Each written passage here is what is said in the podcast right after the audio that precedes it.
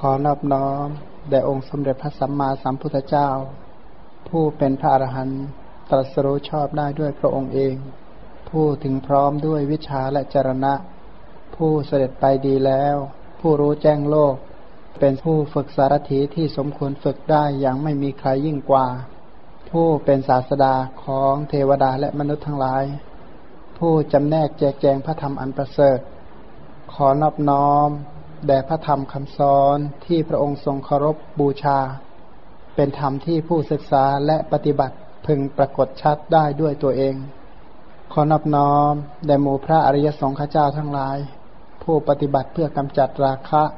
ผู้ปฏิบัติเพื่อกำจัดโทสะผู้ปฏิบัติเพื่อกำจัดโมหะ ตรัสรู้อริยสัจธรรม ตามพระผู้มีพระภาคเจ้า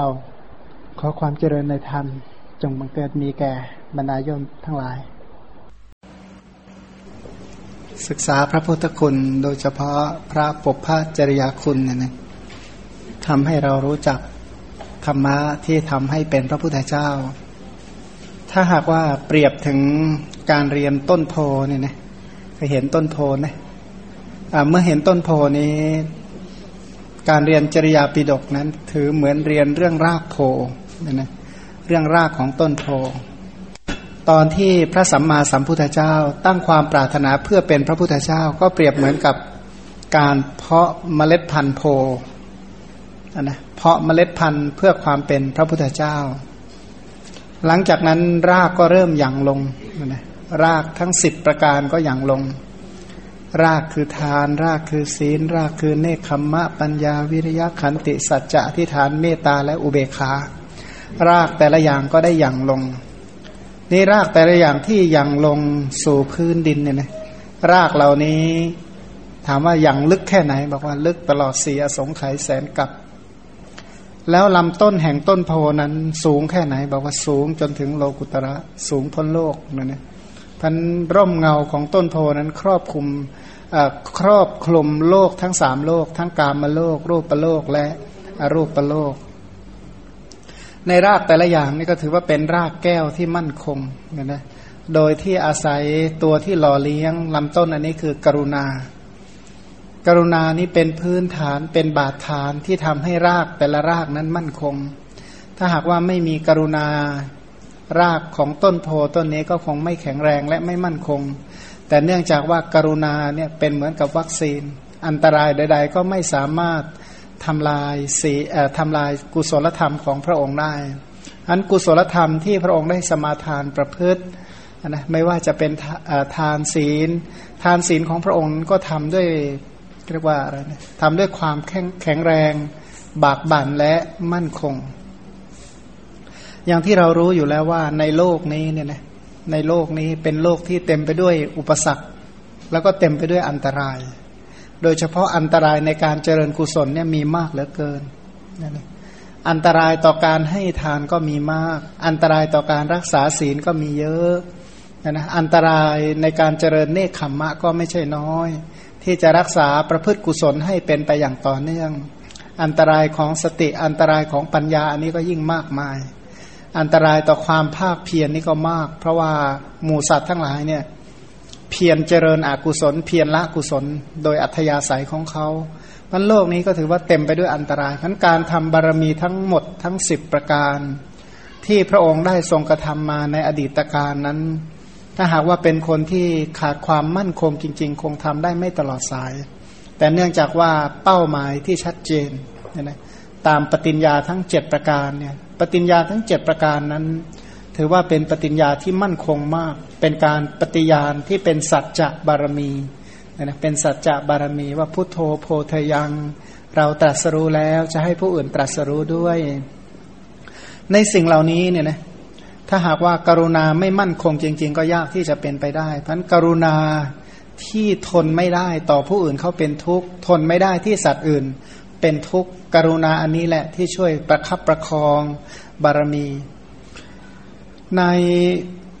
พูดถึงฉันทะของผู้ที่ปรารถนาเพื่อความเป็นพระพุทธเจ้า โดยเฉพาะผู้ที่เป็นพระโพธิสัตว์เนี่ยนะท่านมีฉันทะมีจิตใจที่บากบัน่นหรือมีความเต็มใจมีความพอใจในการตรัสรู้เป็นพระพุทธเจ้าที่แรงกล้ามาก แรงกล้าถึงขนาดว่าอุปสรรคขนาดไหน ท่านก็ยอมสู้สู้ยอมสู้ยอมอดยอมทนทุกอย่างในอุปสรรคเหล่านั้นนะ อุปสรรคในโลกนี่นะนะมันมากเหมือนอะไร มากเหมือนกับว่า ใครที่อยู่กรุงเทพรถติดเนี่ยยมว่าไปยากไหมเขาบอกว่าถ้ารถติดเนี่ยนะจะไปไหนก็ถือว่าไปยากฉันใดอันนี้พูดแบบสมัยคนกรุงเทพก็บอกว่าไปไหนมันไปยากก็เพราะรถติดนี่แหละ แต่ถ้าพูดแบบโบราณเขาไม่เข้าใจหรอก โบราณเขาบอกว่าเหมือนอย่างว่า ถ้าจะลุยแหวกกอไผ่ ที่รกที่ชัดไปด้วยน้ำเกาะน้ำเกี่ยวทั้งหมดเนี่ยนะไปยากยิ่งกว่ารถติดอีกเนี่ยนะเพราะว่าพวกน้ำกอไผ่ที่มันรกชัด มันเกี่ยวมันประสานเนี่ยนะแล้วที่ใดที่เต็มไปด้วยน้ำรกชัด ที่นั้นอย่าคิดว่าไม่มีสัตว์ร้าย ก็เต็มไปด้วยสัตว์ร้ายเป็นต้น ทีนี้ที่จะต้องแหวกอย่างนี้นะเพื่อที่จะออกจากจักรวาล ไม่ใช่แหวกแค่สักกิโลสองกิโลเมตรเนี่ยนะไม่ใช่ แหวกเพื่อที่จะข้ามออกจากจักรวาลพระองค์เนี่ยบำเพ็ญบารมีก็ฉันนั้น เพราะว่าจะต้องแหวกอยู่ตลอดเวลาแหวกจากความเห็นขัดแย้งของต่อสัตว์ทั้งหลาย สัตว์ทั้งหลายมีใจที่น้อมไปเพื่อตรณี พระองค์นี่ก็แหวกเพื่อที่จะให้ สัตว์ทั้งหลายถือว่าการให้ทานไม่มีผล พระองค์บอกว่าให้ทานมีผล สัตว์ทั้งหลายบอกศีลไม่จำเป็น มหาภูตรูปสิจำเป็น ระองค์ก็แหวกความเห็นที่มันตรงกันข้ามออกไปสัตว์ทั้งหลายบอกว่าการเจริญกุศลธรรมเป็นเรื่องที่ไม่จำเป็น พระองค์บอกว่าจำเป็นนะนะสัตว์ทั้งหลายบอกกุศลเจริญยาก พระองค์บอกว่าเจริญได้เนี่ยนะสัตว์ทั้งหลายบอกอกุศลไม่มีโทษ พระองค์บอกมีโทษ ซึ่งอยู่บนพื้นฐานความเห็นที่ขัดแย้งอยู่ตลอดเวลาเพราะหมูสัตว์ทั้งหลายที่รกชัดเหมือนกับกอไผ่เนี่ยนะเหมือนกับกอไผ่ที่เป็น เป็นล้านล้านกอเนี่ยนะเป็นความเห็นที่ขัดแย้งกันอยู่ตลอดเวลา พระองค์อยู่ท่ามกลางความขัดแย้งทั้งหมดแล้วเจริญกุศลได้ อันถ้าหากว่าคนที่ไม่มีความบากบั่นมั่นคง ไม่มีความเข้าใจ ไม่มีปัญญาอย่างแท้จริงทำไม่ได้เนี่ยนะเพราะว่ามันขัดแย้งอยู่ตลอดเวลาอันพื้นฐานของพระองค์เนี่ยนะบารมีแต่ละอย่างแต่ละอย่างที่ทำน้อยคนนักที่จะอนุโมทนาเนี่ยนะน้อยคนนักที่จะอนุโมทนาหรือ มีศรัทธา ถามว่ารู้ได้ยังไงว่าน้อยคนที่จะมีศรัทธาน้อยคนที่จะเลื่อมใส ก็ดูจากการศึกษาพระธรรมเหล่านี้สิ เป็นคำพีที่ถูกลืมเนี่ยนะเป็นคำพีเป็นตำรับตำราที่ถูกลืม เพราะว่าเขาไม่อนุโมทนา เมื่อเขาไม่อนุโมทนาก็คิดว่าไม่คู่ไม่ควรค่าต่อการศึกษา ไม่ควรค่าที่จะเอาอะไรนะ ไม่ควรค่าที่จะไปเปลืองจิตเปลืองใจรับรู้เขาว่างั้น เสียเวลาที่จะต้องไปได้ยินได้ฟัง บางพวกก็บอกว่ามันไม่ค่อยลึกซึ้งเขาบอกงั้นนะเขาเขาบอกว่าไม่เห็นลึกซึ้งอะไรเลย ง่ายๆมันก็เลย พระธรรมเหล่านี้ก็เลยเสื่อมไป คนทั้งหลายเมื่อไม่รู้จักปุพพจริยาคุณ ไม่รู้จักคุณที่พระองค์บำเพ็ญมากว่าจะตรัสรู้เป็นพระพุทธเจ้า เมื่อไม่เลื่อมใสในเหตุ จะเลื่อมใสในผลคือความเป็นพระพุทธเจ้าได้อย่างไร เมื่อไม่เลื่อมใสในผลคือการตรัสรู้ของพระองค์ก็เลยไม่เลื่อมใสในสัตตูปการะ คือสิ่งที่พระองค์ทำเพื่ออุปการะแก่สัตว์อื่นคือคำสอน ก็เลยไม่เลื่อมใสในคำสอนที่ไม่เลื่อมใสในคำสอน ก็เพราะว่าไม่รู้จักพระพุทธคุณ ที่ไม่รู้จักพระพุทธคุณ ก็เพราะไม่รู้จักปุพพะจริยาคุณ ไม่รู้ต้นเหตุที่กว่าจะได้เป็นพระพุทธเจ้าเนี่ยนะพระองค์บอกว่า บารมีทั้งหมดที่พระองค์ทำมาเนี่ยเป็นสิ่งที่ทำโดยที่ได้มาโดยยากแลกด้วยเนื้อเลือดสรีระและชีวิตเนี่ยนะแลกด้วยน้ำตาว่างั้นเถอะน้ำตาท่วมหน้าไม่รู้กี่ครั้งต่อกี่ครั้ง แต่ก็สู้ทนเนี่ยนะอันนั้นก็เป็นขันติบารมีของพระองค์ มาดูในจริยาปิดกกุรุธรรมจริยาหน้าหกสิบเก้าข้อสามพระองค์เล่าว่า เนี่ยนะเล่าให้ภาษาริบทฟังว่า อีกเรื่องหนึ่งนะ เมื่อเราเป็นพระราชามีมีนามว่าธนัญชัย อยู่ในอินทปัตถบุรีอันอุดม ประกอบด้วยกุศลกรรมบทสิบประการเมืองอินทปัตถบุรีเนี่ยนะก็คืออยู่ในแคว้นกุรุเนี่ยนะอยู่ในแคว้นกุรุ พระองค์ก็เป็นพระราชาที่ประกอบไปด้วยกุศลกรรมบทสิบประการ หรือเป็นพระราชาที่ประกอบไปด้วยบุญยกิริยาวัตถุสิบประการ ในการครั้งนั้นพวกพราหมณ์ชาวกาลิงครัตได้มาหาเรา มาขอพยาคตสารส่งคือขอขอช้างพระที่นั่งนั่นแหละว่างั้นนะแม่ก็จะนั่งอยู่ตรงไหนเขามาขอเก้าอี้ตรงนั้นแหละว่างั้นนะอันนี้หนักกว่านั้นนะไม่ใช่แค่ขอเก้าอี้นั้นขอช้างส่งเลยแหละ เป็นช้างที่ประกอบด้วยมงคลหัตถีกับเราว่านะวิธีขอ วิธีขอเขาก็ขอว่า ชนบทฝนไม่ตกต้องอฝนไม่ตกเลย เมื่อฝนไม่ตกก็เกิดทุพพิกภัย ข้าวอดอยากนะอดอยากอาหารมากหาอาหารไม่พอที่จะอยู่กินได้ ขอพระองค์จงทรงพระราชทาน พระยาคตสารตัวประเสริฐ มีสีกายสีเขียวชื่อว่าอัญชนะเถิด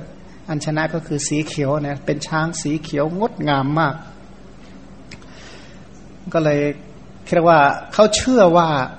บ้านเมืองใดที่มีช้างแบบนี้บ้านเมืองนั้นฝนจะตกนะนะเขาก็เลยมาขอช้างพระเจ้าธนัญชัย พระเจ้าธนัญชัยก็คิดว่า การห้ามยาจกทั้งหลายที่มาถึงแล้ว ไม่สมควรแก่เราเลย ไม่สมควรเลยที่เราจะไปห้ามเขา ยาจกก็คือผู้ขอนะการที่ผู้ขอมาถึงเราเนี่ยถ้าเราจะห้ามความปรารถนานี้ไม่สมควร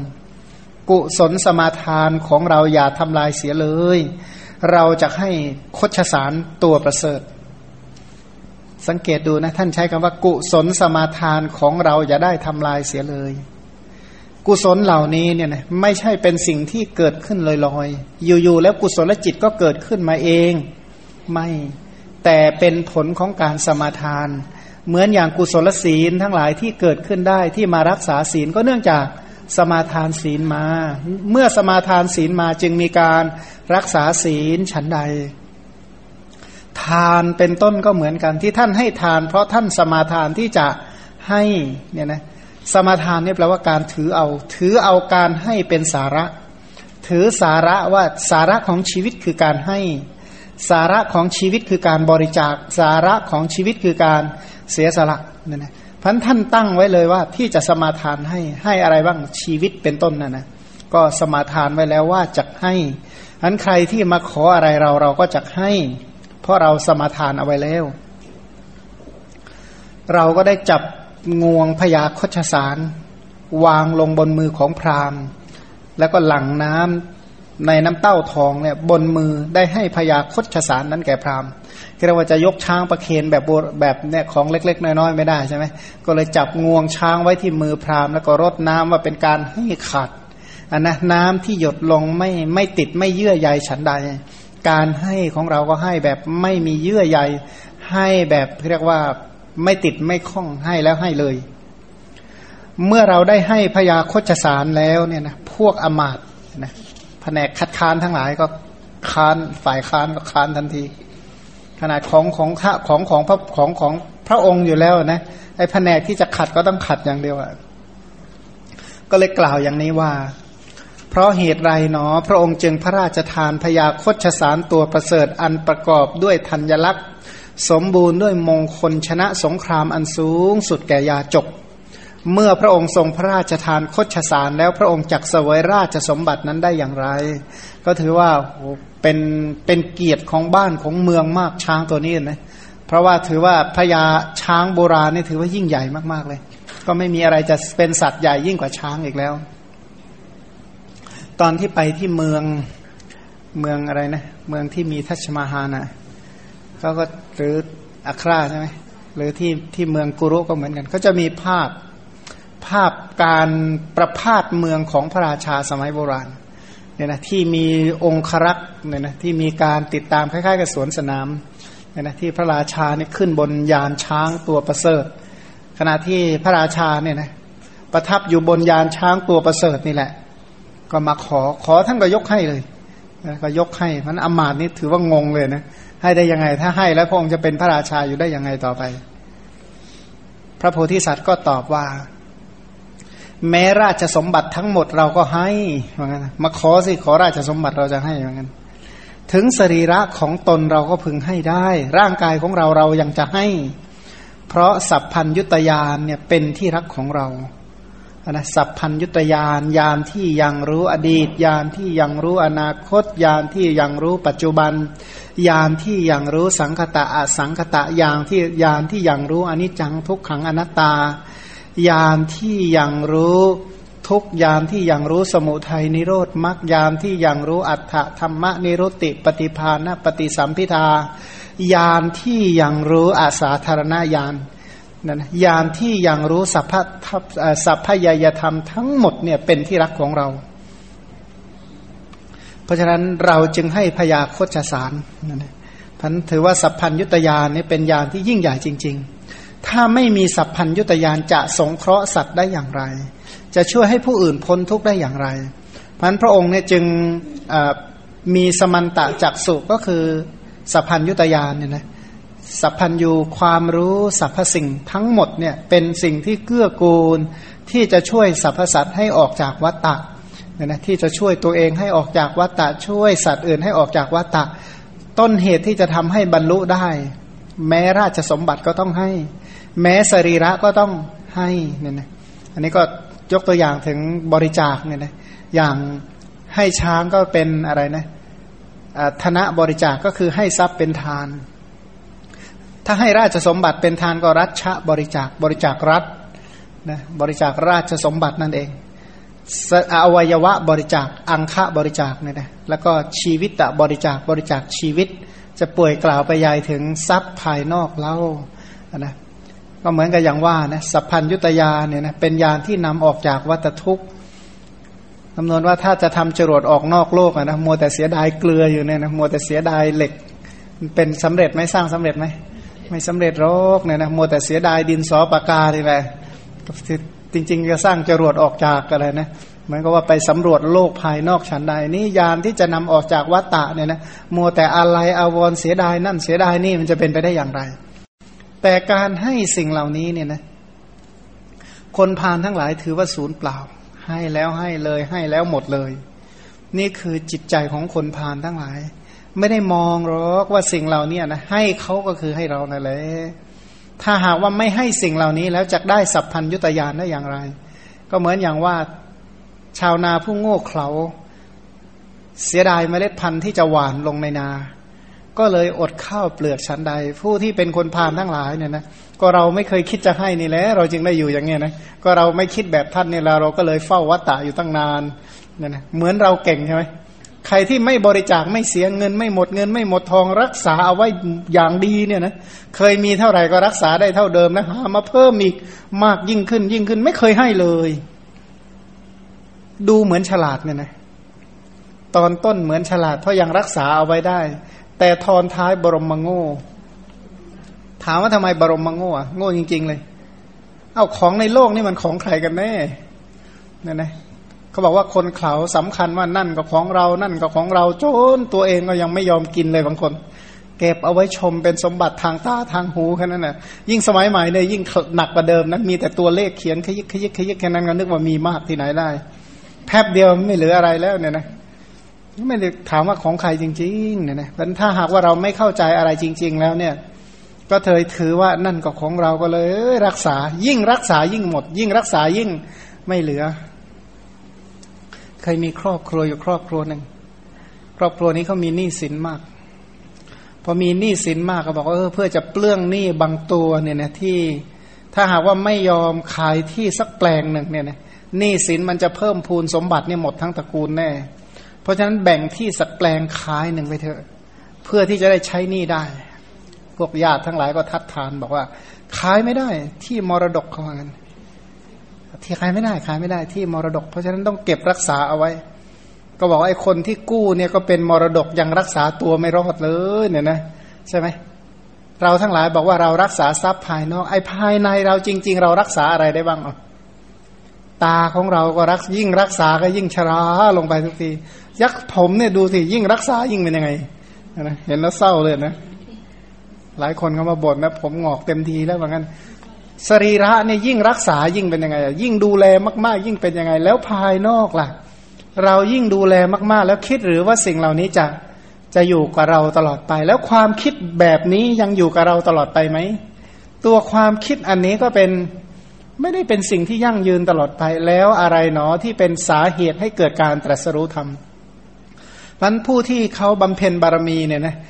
พูดแบบโบราณเขาเรียกว่าการบำเพ็ญสร้างเหตุเพื่อความเป็นพระพุทธเจ้า พูดศัพท์สมัยใหม่หน่อย ก็คือการลงทุนเพื่อความเป็นพระพุทธเจ้า เป็นการลงทุนที่ยิ่งใหญ่ ถ้ามัวอะไรอาวรนะอะไรจะเกิดขึ้นพันเครื่องประดับก็เหมือนกับนาฬิกาเรือนหนึ่งเท่านั้นนะขายนาฬิกาเพื่อการลงทุนนั้นทำได้ทุกอย่างเพื่อการลงทุนถ้าไม่ลงทุนจริง ๆ จะเป็นพระพุทธเจ้าได้หรือเนี่ยนะพระพุทธเจ้าคือเป็นเป็นผลแล้วแม้กระทั่งอะไรนะ เศรษฐีในโลกเนี่ยก็เกิดจากการลงทุนทั้งนั้นแหละนะบางทีลงทุนแทบจะไม่เหลืออะไรทั้งหมด แต่ในที่สุดก็ยังนะถ้าลงทุนโดยที่ถูกต้องก็ประสบความสำเร็จฉันใด การลงทุนเพื่อการให้ทานรักษาศีลการเจริญกุศลเนี่ยเป็นการลงทุนที่ถูกต้องแล้วก็ไม่ผิดพลาด แต่ขนาดเดียวกันก็ต้องรู้วิธีการลงทุนเพราะถ้ามองว่าการให้ทานแต่ละครั้งคือการลงทุนเพื่อประโยชน์โลกนี้เพื่อประโยชน์ โลกหน้าการค้าขายจริง ๆ เนี่ยก็มองแค่ไม่ไม่ไม่เท่าไหร่ใช่ไหมแต่การเจริญกุศลเนี่ยเป็นการลงทุนระยะยาว แต่ขณะเดียวกันก็ต้องดูระยะสั้นด้วยนะนะเพราะว่าชีวิตของผู้ที่มีปัญญาไม่ได้มองชีวิตแค่ชาติเดียวสองชาตินะแต่มองไกลอย่างผู้ที่ปรารถนาเป็นพระสัมมาสัมพุทธเจ้ายิ่งมองไกลมาก ไกลถึงขนาดว่ามองสี่อสงไขยแสนกับ มองแปดอสงไขยแสนกับมองไปอีกสิบหกอสงไขยแสนกับกันนะต้องลงทุนอีกขนาดไหนกว่าจะได้ความเป็นพระพุทธเจ้าเกิดขึ้นเนี่ยนะพันพวกนี้ก็สแสวงหาวิธีการเจริญกุศลโดยประการต่างๆเนี่ยนะอยู่ในฐานะอะไรตำแหน่งอะไรอยู่ตรงไหนก็พร้อมที่จะเจริญกุศลได้ ไม่มีอะไรเป็นเครื่องขวางกั้นว่า มีอุปสรรคขัดข้องอยู่เจริญกุศลยังไม่ได้นะท่านจะไม่มองว่าเป็นปัญหาเลย ขนาด ขี่ช้างมาเนี่ยนะบอกขอช้าง ไม่มีข้อแม้เลยบอกเดี๋ยวเดี๋ยวกลับบ้านก่อนนะไม่ยกให้ไปเลยเนี่ยนะนั้นพระราชานะย้อนมาดูอัตถกถาที่กล่าวบอกว่าพระองค์ตอนตอนที่เป็นพระราชามีชื่อว่าธนัญชัยคำว่าพระราชาเนี่ยนะพระราชานี่โดยศัพท์แปลว่าคนที่ยินดีด้วยสังคหาวัตถุสี่ประการ แปลว่าคนที่ยินดีในการบริจาคเนี่ยนะ ราะว่าพระราชานี่คืออะไร คือคนที่มากไปด้วยจาคะ คนที่ตำแหน่งสูงสูงจริง ๆ เนี่ย คืออยู่เพื่อเพื่อจะให้เนี่ยนะอยู่ในตำแหน่งนั้นๆเพื่อจะให้เป็นพระราชาเพื่อที่จะให้เนี่ยนะขณะเดียวกันเนี่ยนะต่อไปท่านก็ประพฤติตนเป็นประโยชน์ต่อผู้อื่น แนะนำสงเคราะห์ผู้อื่นเป็นต้น ท่านอยู่ในสังขาวัตถุพันพระราชาคือผู้ที่ใช้ชีวิตอยู่ด้วย สังคหาวัตถุเป็นใช้ชีวิตอยู่เพื่อประโยชน์แก่คนอื่น พระองค์นี้ประพฤติอยู่ในกุศลกรรมบทสิบประการ แสดงว่าเป็นพระราชาผู้มีความสะอาดทางกายวาจาและใจเนี่ยนะเป็นผู้ที่ประพฤติคุณงามความดีด้วยกายวาจาและใจ อันนี้เรียกว่าถ้ามองอยู่ที่พฤติกรรมเนี่ยนะก็ทวนอีกครั้งหนึ่งว่าบุญกุศลทุกชนิดเนี่ยนะทวารที่หลั่งออกมา ทวารที่หลังออกมาเป็นบุญก็คือกายวาจาและใจ ทีนี้ถ้าของที่ให้เป็นไปกับบุญล่ะ คืออะไรบ้าง กายวาจาใจเหล่านี้มาแบ่งเป็นนี่แบ่งปันหยิบยื่นข้าวของให้ผู้อื่นนะ นี่เรียกว่าทานเห็นไหมการห้ามไม่ให้กายวาจาเป็นไปกับบาปเรียกว่าศีล การเจริญกุศลธรรม เช่น มีเมตตาเป็นต้นเรียกว่าภาวนาเนี่ยนะเมตตาภาวนาเป็นต้น ขณะเดียวกันก็ยังมีการยกมืออ่อนน้อม ต่อผู้ที่ควรอ่อนน้อม เป็นต้นก็เป็นอัปปัจจยนามัย ช่วยเหลือกิจการงานคนอื่นที่ไม่มีโทษเนี่ยนะช่วยแบ่งเบาภาระผู้อื่น อันนี้ก็เป็นวัยยาวัจมัยหมายใหม่ก็เรียกว่าพวกวัยยาวัจกรก็เรียกว่าทำหน้าที่ช่วยเหลือผู้อื่นเป็นหลักเนี่ยนะแล้วก็ต่อไปก็ยังมีการ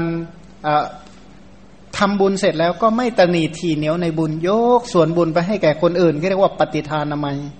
ยกบุญที่ได้ทำไปแล้วให้แก่ผู้อื่นเห็นไหมอย่างวันนี้ก็โยมเข้ามาถวายบุญว่าขอถวายบุญเนี่ยนะครับว่ายกบุญให้ให้อนุโมทนาว่างั้นก็เรียกว่าปฏิทานามัยก็เรียกว่ายกส่วนบุญให้แก่คนอื่น ขณะเดียวกันผู้ที่มีปัญญารู้ว่าบุญเนี่ยเป็นเหตุแห่งความสุขก็ร่วมอนุโมทนาด้วยกับบุญที่คนอื่นได้กระทำลงไปเห็นไหม ทีนี้บุญเหล่านั้นเนี่ยจะเกิดขึ้นได้ก็อาศัยการฟังธรรมเดี๋ยวที่จะได้จะได้เกิดความรู้ความเข้าใจที่มีเป็นบุญเหล่านั้นได้เนี่ยนะจะให้ทานรักษาศีลเจริญภาวนาเป็นต้นได้ก็อาศัยการฟังนะทีนี้ผู้มีฟังก็ต้องมีการแสดงมีการถ่ายทอด เพราะการฟังก็เป็นบุญการให้ก็เป็นบุญนะการแสดงธรรมก็เป็นบุญ แต่บุญที่สำคัญมากที่สุดก็คือทิฏฐุชุกกรรม ถ้ามีผู้ตั้งคำถามว่าไอ้ทิฏฐุชุกกรรมเนี่ยนะทำความเห็นให้ตรงก็คือปรับทัศนคติที่ถูกต้องในบรรดาบุญทั้งหมดเนี่ยนะทิฏฐุชุกรรมสำคัญที่สุด ทิฏฐิบวกอุชุบวกกรรมเนี่ยนะทิฏฐิก็แปลว่าความเห็นทัศนะหรือทัศนคตินั่นเอง ทิฏฐินะอุชุคือตรง กรรมก็คือแปลว่าทำทำความเห็นตัวเองให้ตรงก็คือปรับความรู้สึกนึกคิดให้สอดคล้องต่อ กฎแห่งความจริงเนี่ยนะปรับความเห็นให้เข้าใจให้ถูกต้องว่า เช่นว่าปรับความเห็นให้รู้ว่าการให้นี่มีผล การรักษาศีลมีผล การเจริญภาวนามีผล การอ่อนน้อมก็มีผล แล้วก็การช่วยเหลือกิจผู้อื่นก็มีผล การยกบุญให้คนอื่นอุทิศส่วนบุญให้แก่ผู้อื่นก็มีผล การอนุโมทนาก็มีผล การแสดงธรรมก็มีผล การฟังธรรมก็มีผล ขณะเดียวกันทำความเห็นให้ตรงด้วยถ้าไม่ให้ก็มีผลถ้าไม่ให้มีผลไหมผลของมัชชริยะมีไหมผลแล้วผลของความทุศีลก็มี ผลของการไม่อบรมจิตไม่เจริญเมตตาเป็นต้นก็มีผลนะแม้กระทั่งว่า ไม่อ่อนน้อมก็มีผล การไม่ช่วยเหลือคนอื่นก็มีผลก็คือทำความเห็นปรับความเห็นให้ตรงว่า ปรับความเห็นให้ตรงในเรื่องกุศลและอกุศล ก็คือมองเส้นทางของกุศลและอกุศลได้อย่างตลอดสาย ก็คือปรับทัศนคตินั่นแหละ ปรับทัศนคติทำความเข้าใจให้ให้ถูกต้องในในเหตุในผลของสรรพสิ่งทั้งหลายเนี่ยนะในคุณงามความดีในสิ่งที่ ที่เป็นประโยชน์ ขณะเดียวกันก็แยกแยะในสิ่งที่มีโทษมองออกอย่างตลอดสายพันพระเจ้ากุรุเนี่ยนะพระเจ้ากุรุรัตหรือพระเจ้าธนัญชัย พระองค์นี้ก็ชื่อว่าเป็นพระราชาที่ปรับความเห็นของตัวเองได้อย่างถูกต้องเนี่ยนะปรับความเห็นถูกต้องพันความเห็นที่ถูกต้องเนี่ยนะก็ต้องเป็นความเห็นที่มีจุดหมาย ความเห็นที่ถูกต้องต้องเป็นความเห็นที่มีที่จบไม่ใช่แตกตัวไปเรื่อย แตกเสร็จแล้วก็ควบคุมไม่อยู่ก็ไม่ใช่ แต่เป็นความเห็นที่มีที่จบที่จบของท่านคืออะไร ท่านทำความเห็นว่าการที่ท่านจะเป็นพระพุทธเจ้าได้ ก็ต้องมีการเจริญกุศลเนี่ยนะท่านก็ทำความเห็นของท่านให้ตรง ที่จบของความเห็นของท่านคือเรียกว่าที่พอใจที่สูงที่สุดของท่านคือสัพพัญยุตยานเนี่ยนะสัพพัญยุตยานนี่ดียังไงนะเดี๋ยวเขาสูตรอื่นนี่ก็บอกว่า คือท่านรักสัพพัญยุตยานมากที่สุดนะอย่างอื่นท่านก็รักว่างั้นเถอะสราจะช้างท่านชอบไหมอุ้ยโลกในตอนนั้นนะชีวิตของเรื่องยานพาหนะก็ชอบช้างที่สุด แต่ว่าชอบสัพพัญยุตยานมากกว่า ราชสมบัติท่านต้องการไหมท่านยินดีไหมบอกยินดี แต่ว่าสัพพัญยุตยานดีกว่า คือทุกเรื่องเนี่ยนะไม่มีอะไรเสมอเท่ากับสัพพัญยุตยานในโลกทั่วๆไป บอกว่าหวงแหนชีวิตเหลือเกิน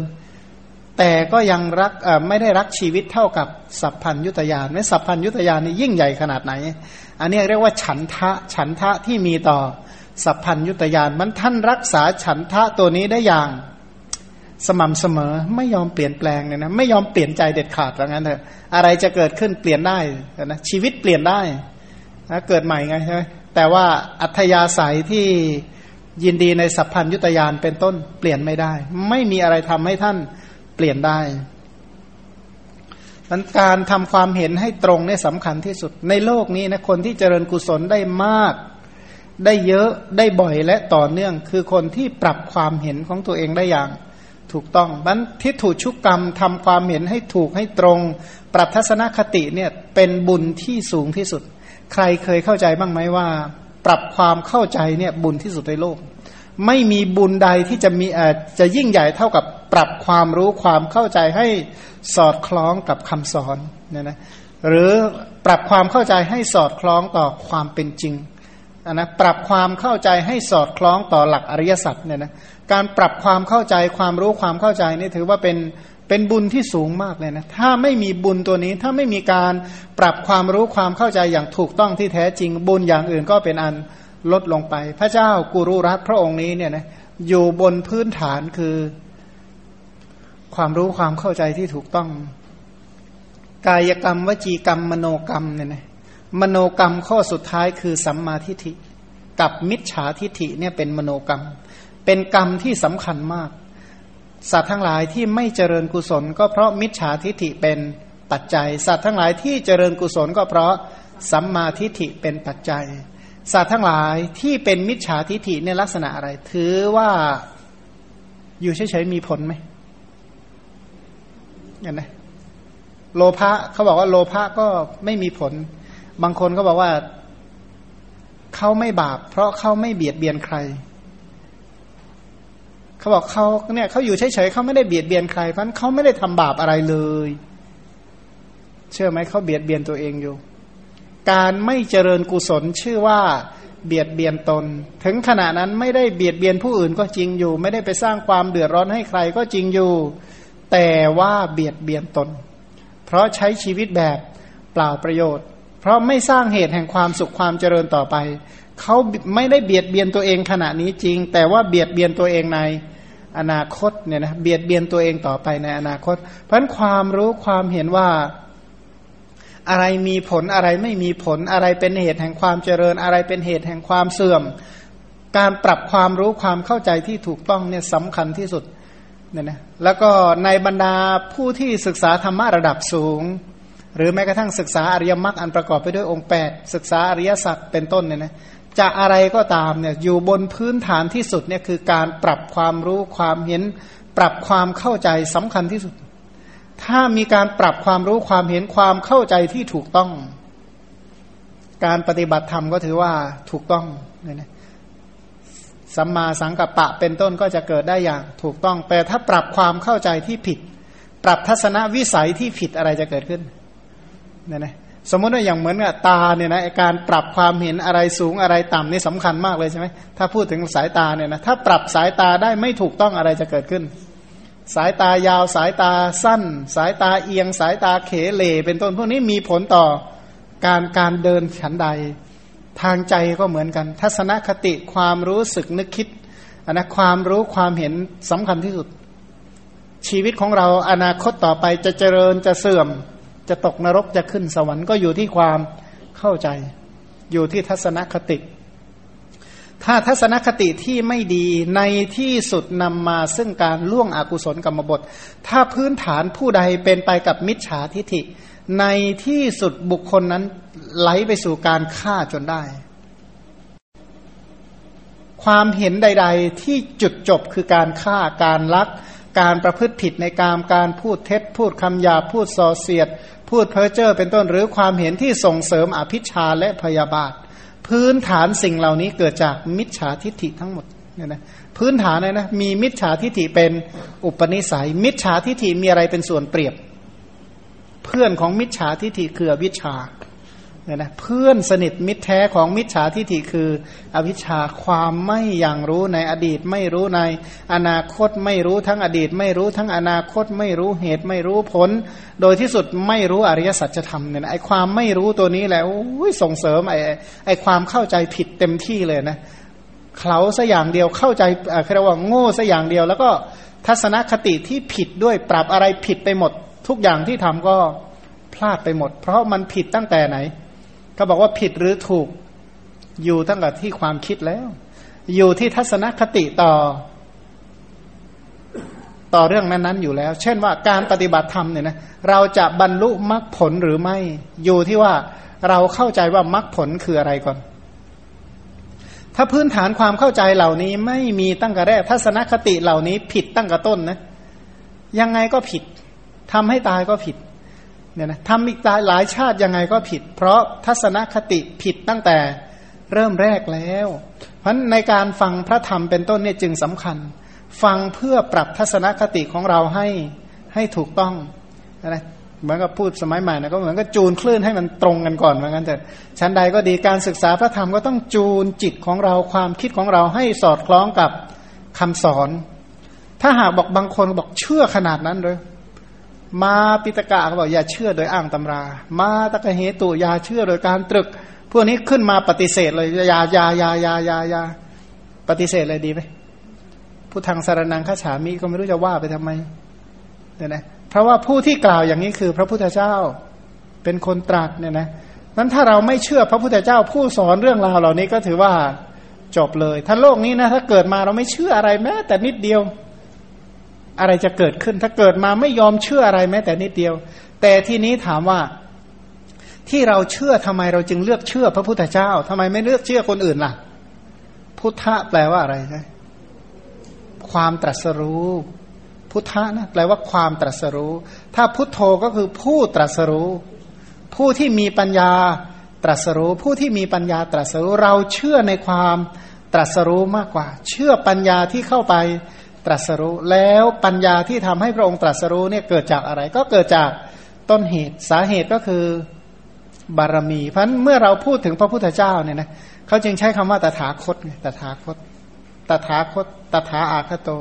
ผู้เสด็จมาอย่างนั้น ตถาคโตแปลว่าผู้เสด็จไปอย่างนั้นผู้ที่ยังรู้ธรรมะที่จริงแท้ผู้ที่มีวาจาที่จริงแท้เป็นต้นเนี่ยนะก็ว่าตถาคโตว่าตถาคต เนี่ยนะใช้คำว่าตถาคตผู้เสด็จมาอย่างนั้น ผู้เสด็จไปอย่างนั้น ผู้ผู้อยังรู้ธรรมที่ท่องแท้ผู้เห็นธรรมะที่จริงแท้ผู้มีวาจาไม่ผิดไม่พลาดเป็นต้นเนี่ยนะถ้าเราเข้าใจแบบนี้ปั๊บเนี่ยการเจริญพระธรรมของเราก็จะเติบโตอย่างเดียว การศึกษาพระธรรมก็เจริญรุ่งเรืองอย่างเดียว เพราะเราปรับทัศนคติที่ที่ถูกและ ตรงการเจริญกุศลธรรมก็ไม่ผิดไม่พลาด แต่ที่ยากที่ผิดที่พลาดก็เพราะเราปรับทัศนคติที่ผิดผิดเอาไว้ตั้งแต่แรก มันพระพุทธเจ้าในความคิดของเราคือใคร พระพุทธเจ้าในความคิดของเราท่านตรัสรู้อะไร ท่านตรัสรู้เพื่ออะไร ตรัสรู้อย่างไร เป็นต้นเนี่ยไอ้ปรับทัศนคติเหล่านี้เบื้องต้นสำคัญที่สุดอันนรายละเอียดค่อยว่าอีกทีหนึ่ง ถ้าปรับทัศนคติเบื้องต้นถูกต้องการลงไปในรายละเอียดก็จะ ไม่มีคำว่าผิดพลาดเนี่ยนะเหมือนกันพระโพธิสัตว์ที่ท่านบำเพ็ญบารมีได้อย่างต่อเนื่องสืบยาวเนี่ยนะตลอดสี่อสงไขยแสนกับ เพราะทัศนคติของท่านไม่เปลี่ยนเนี่ยท่านมีทัศนคติที่ถูกที่ตรงตามเป็นจริงนะนะเพราะท่านไม่ได้เป็นมิจฉาทิฏฐิเพราะท่านไม่เป็นมิจฉาทิฏฐิ ท่านจึงรู้ว่าอะไรเป็นเหตุและอะไรเป็นเป็นผล สิ่งที่ท่านไม่หลงประเด็นเลยคือกุศลและ อกุศล สิ่งที่มีโทษและไม่มีโทษ ผลแห่งความดีและความชั่ว เหตุแห่งความดีความชั่ว ตรงนี้ท่านไม่หลงประเด็น จะไม่รู้เรื่องอย่างสูงอะไรอย่างอื่นก็ช่างเถอะ แต่สิ่งที่ไม่หลงประเด็นก็คือ เหตุแห่งความเจริญ แล้วก็เหตุแห่งความเสื่อมเหตุแห่งดีเหตุแห่งความชั่ว แล้วก็ผลแห่งความดี แล้วก็ผลแห่งความชั่ว สิ่งเหล่านี้ไม่มีคำว่าเบลอเนี่ยนะไม่มีเลอะเลือนเนี่ยนะถ้าเบลอก็แปลว่าอะไร ไม่ปกติ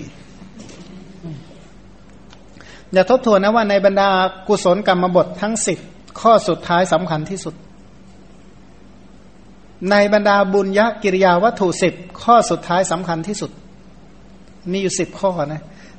คือทางธรรมะกับทางโลกอาจจะแตกต่างกันนะ ทางโลกสมัยใหม่เนี่ยนะบางคนมันจำได้แต่ข้อต้นๆ แต่โบราณเขาถือเอาข้อท้ายๆเป็นหลัก เขาบอกว่าใจความสำคัญที่จะสื่อให้ผู้อื่นรู้เรื่องนั้นนะเขาถือเอาข้อท้ายๆเป็นหลักว่า เพราะว่าความต้องการหลักจริง ๆ อยู่ที่ไหนอันนั้นอาจจะเหมือนกับเขียนจดหมายไปหาใครสักคนหนึ่งก็ร่าย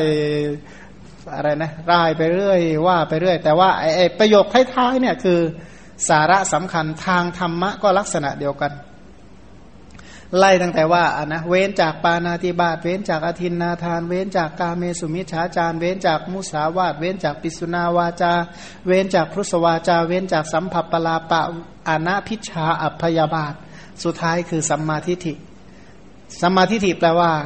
ทิฏฐิแปลว่าตรง แปลว่าความเห็น สัมมาแปลว่าถูกต้องไม่ผิดไม่พลาดเพ่งเลยว่างั้นเถอะ นั้นความเห็นที่ถูกที่ตรงที่ไม่ผิดไม่พลาด ความเห็นอันนี้เกิดจากทัศนคติที่ที่ที่ถูกต้องจริง ๆ ก็แสดงว่ามีข้อมูลที่ที่ถูกต้องตั้งอัธยาศัยของตัวเองเอาไว้อย่างถูกต้องเกิดจากอัธยาศัยที่ถูกต้องพันตัวสัมมาทิฏฐิหรือมิจฉาทิฏฐิเนี่ยนะเป็นอัธยาศัยด้วยเหมือนกัน บางคนมีอัธยาศัยที่จะเป็นสัมมาทิฏฐิ บางคนก็มีอัธยาศัยที่จะเป็นมิจฉาทิฏฐิ ตัวทัศนะตัวความเห็นตัวนี้สำคัญว่าสำคัญที่สุดว่างั้นเถอะในบรรดากุศลกรรมบทสิบข้อ ถ้าเรามีความเห็นว่าฆ่าสัตว์ไม่มีผลไม่มีบาปอะไรจะเกิดขึ้นต่อไป ถ้าเราถือว่าการคดการคดการโกงการขโมย ไม่มีผลอะไรจะเกิดขึ้น ถ้าเราถือว่าผิดกาเมไม่มีโทษอะ อะไรจะเกิดขึ้น ถ้าเราถือว่ามุสาวาต ไม่มีโทษอะไรจะเกิดขึ้น เราก็อยู่ด้วยมุสาวาตถ้าเราถือว่าส่อเสียดไม่มีโทษ เราก็อยู่ด้วยส่อเสียด ถ้าเราพูดว่าพุทธวาจาพูดคำหยาบไม่มีโทษ เราก็จะยินดีที่จะพูดคำหยาบ ถ้าเรามองว่าเพอเจอร์ไม่มีโทษ เราก็มีความสุขที่จะเพอเจอร์ถ้าเรามองว่าอภิชาไม่มีโทษ เราก็ยินดีที่จะเจริญ อภิชาถ้าเราบอกว่าพยาบาทไม่มีโทษ เราก็จะยินดีในพยาบาท ขณะเดียวกันถ้าเราไม่เห็น เว้นจากปานาติบาตมีอนิสงส์อย่างไรอันนี้สงแปลว่ากำไรนะ ถ้าไม่มีความรู้ว่าเว้นจากปานาติบาตมีกำไรอย่างไร เว้นจากอธินาทานมีกำไรอย่างไร เว้นจากการเมสุมิชฌาจารเนี่ยมีกำไรคืออะไรนะพูดคำสัตย์คำจริงมีกำไรคืออะไร พูดให้คนสามัคคีกันเนี่ยได้กำไรอะไรนะพูดคำไพเราะมีกำไรอย่างไร พูดสิ่งที่ดีมีประโยชน์มีกำไรอะไรอนัพิชาได้กำไรอะไร เว้นจากความโลภเนี่ยนะได้กำไรอย่างไร ถ้าไม่โกรธได้ดีอย่างไร แล้วก็ท้ายที่สุดเนี่ยนะปรับความเห็นที่ถูกกับความเห็นที่ผิด ปรับความเห็นถูกดีอย่างไร ปรับความเห็นผิดเสียหายแค่ไหนอันตัวนี้สำคัญที่สุดว่าจะเจริญได้มากจะเจริญได้น้อยจะเสื่อมหรือจะไม่เสื่อมก็อยู่ที่ปรับความรู้ ปรับความเห็นและก็ปรับความเข้าใจเนี่ยนะใครที่เจริญกุศลได้อย่างต่อเนื่องยาวนานก็ เกิดจากการปรับความเข้าใจ ถ้าเราปรับความเข้าใจไว้ไม่ดีไม่ถูกต้อง มันประกาศเลยว่าเราเจริญได้เท่านั้นแหละนะเจริญได้ไม่มากและก็ไม่ต่อเนื่อง เพราะว่าความเข้าใจมันเป็นตัวปรับตัวบอก ขณะเดียวกันบุญยักกิริยาวัตถุสิบเนี่ยนะทาน ศีล ภาวนาวยาวัจจะอัปจยนะ ปฏิทานะเนี่ยนะปัตตานุโมทนา ธรรมะสวนะธรรมเทศนา แล้วก็ทิฏฐุชุกกรรมเนี่ยนะไอตัวความเห็นเนี่ยก็สำคัญข้อสุดท้าย มันท่านจึงเรียงธรรมะเป็นข้อสุดท้ายเพื่อให้กำหนดจดจำให้แม่นเรียกว่าคำสุดท้ายเนี่ยเป็นคำที่ที่สำคัญที่สุดทางธรรมะก็เลยปรับเกี่ยวกับเรื่องความรู้ความเห็นสัมมาทิฏฐิกับทิฏฐุชุกกรรมอันเดียวกันเนี่ยนะอันเดียวกันพราะบุญมากในพระพุทธศาสนาคือการปรับความรู้ความเห็นความเข้าใจให้ ถูกต้องใครคิดบ้างนะว่า ความเห็นที่ถูกต้องนี่แหละ คือบุญที่ยิ่งใหญ่ที่สุดแล้ว แต่ก็ในโลกนี้เขาก็เชื่อว่าวิชาความรู้นี่คือสิ่งที่มีค่ามาก วิชาความรู้นะมีค่ามาก เป็นทรัพย์ที่สูงจริงๆนะก็ถือว่ามีวิชามากก็ค่าแรงก็แพงเป็นต้นใช่ไหมค่าชั่วโมงในการทำงานก็สูงฉันใด คนที่เจริญบุญกุศลได้มากมาย และยาวนานต่อเนื่องก็เนื่องจาก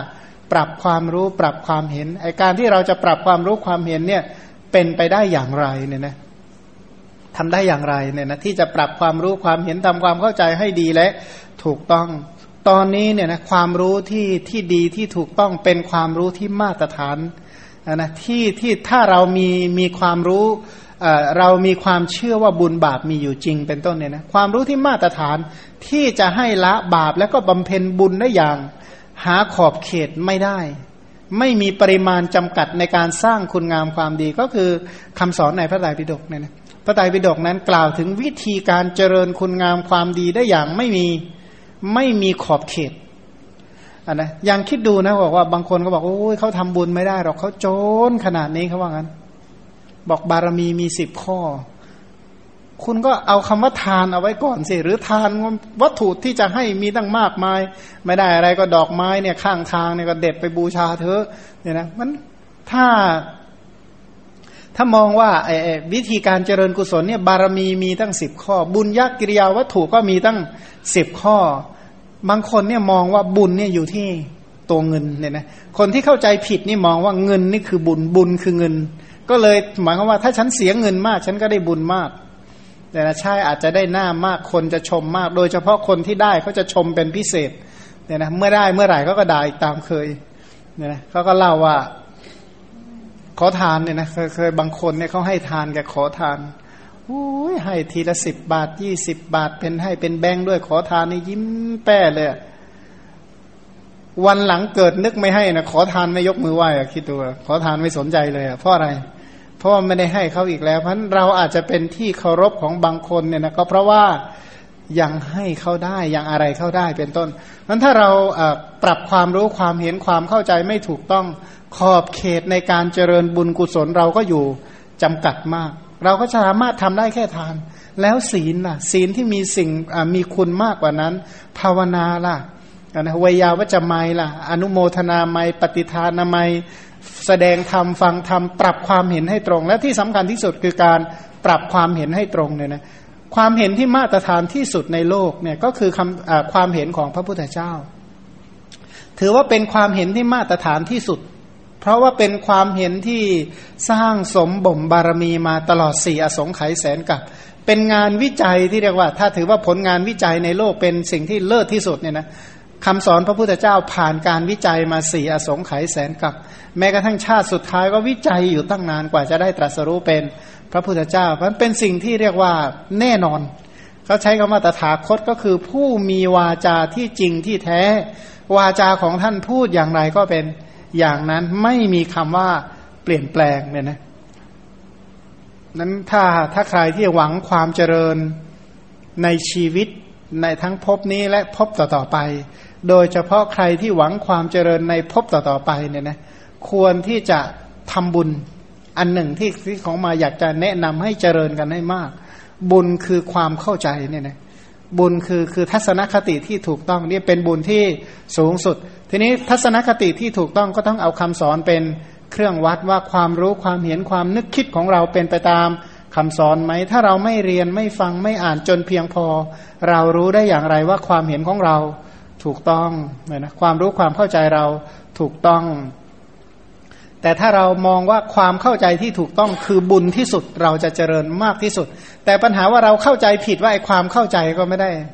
หลายคนไม่ยอมอ่านพระไตรปิฎกบอกอ่านแล้วก็ทำตามไม่ได้หรอกเขาเหตุผลของเขาคือเขาทำตามไม่ได้ก็เลยไม่อ่าน ถามว่าทัศนคติอันนั้นเป็นทัศนคติที่ผิด บางคนบอกอ่านพระไตรปิฎกแล้วจะเพี้ยนเนี่ยนะ อันนี้ก็เป็นทัศนคติที่ที่ผิดอีกเหมือนกันมันทัศนคติผิดผิดนี่แหละทำให้ไม่เจริญกุศล ที่ตัวเองทำบุญไม่ได้เจริญกุศลได้ไม่มากก็เพราะเกิดจากทัศนคติที่ผิดผิดแต่ก็เชื่อเหอะจากคำของคนที่เป็นมิจฉาทิฏฐิ เราไปบูชาคนที่ไม่สมควรบูชา ไปถือเอาคำของคนพาลเป็นมาตรฐาน เราแยกไม่ออกว่าคำไหน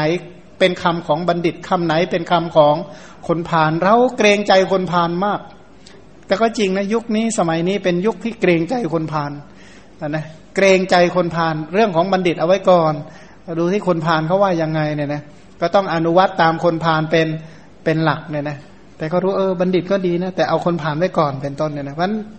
เป็นยุคที่ทัศนคติที่วิบัติไปมากมาย ก็เลยไม่ต้องแปลกใจแล้วเนี่ยนะ ทีนี้เราเราก็มาดูว่าเราเองเนี่ยนะเราถืออะไรเป็นเป็นสิ่งที่ดีที่ที่ถูกต้องที่สุดสำหรับเรา อะไรคือสาระพันถ้าโดยส่วนตัวของธรรมาก็สนใจพิเศษว่าสาระของชาตินี้ก็คือปรับทัศนคติของตัวเองให้เป็นไปตามคำสอนที่สุดเท่าที่จะทำได้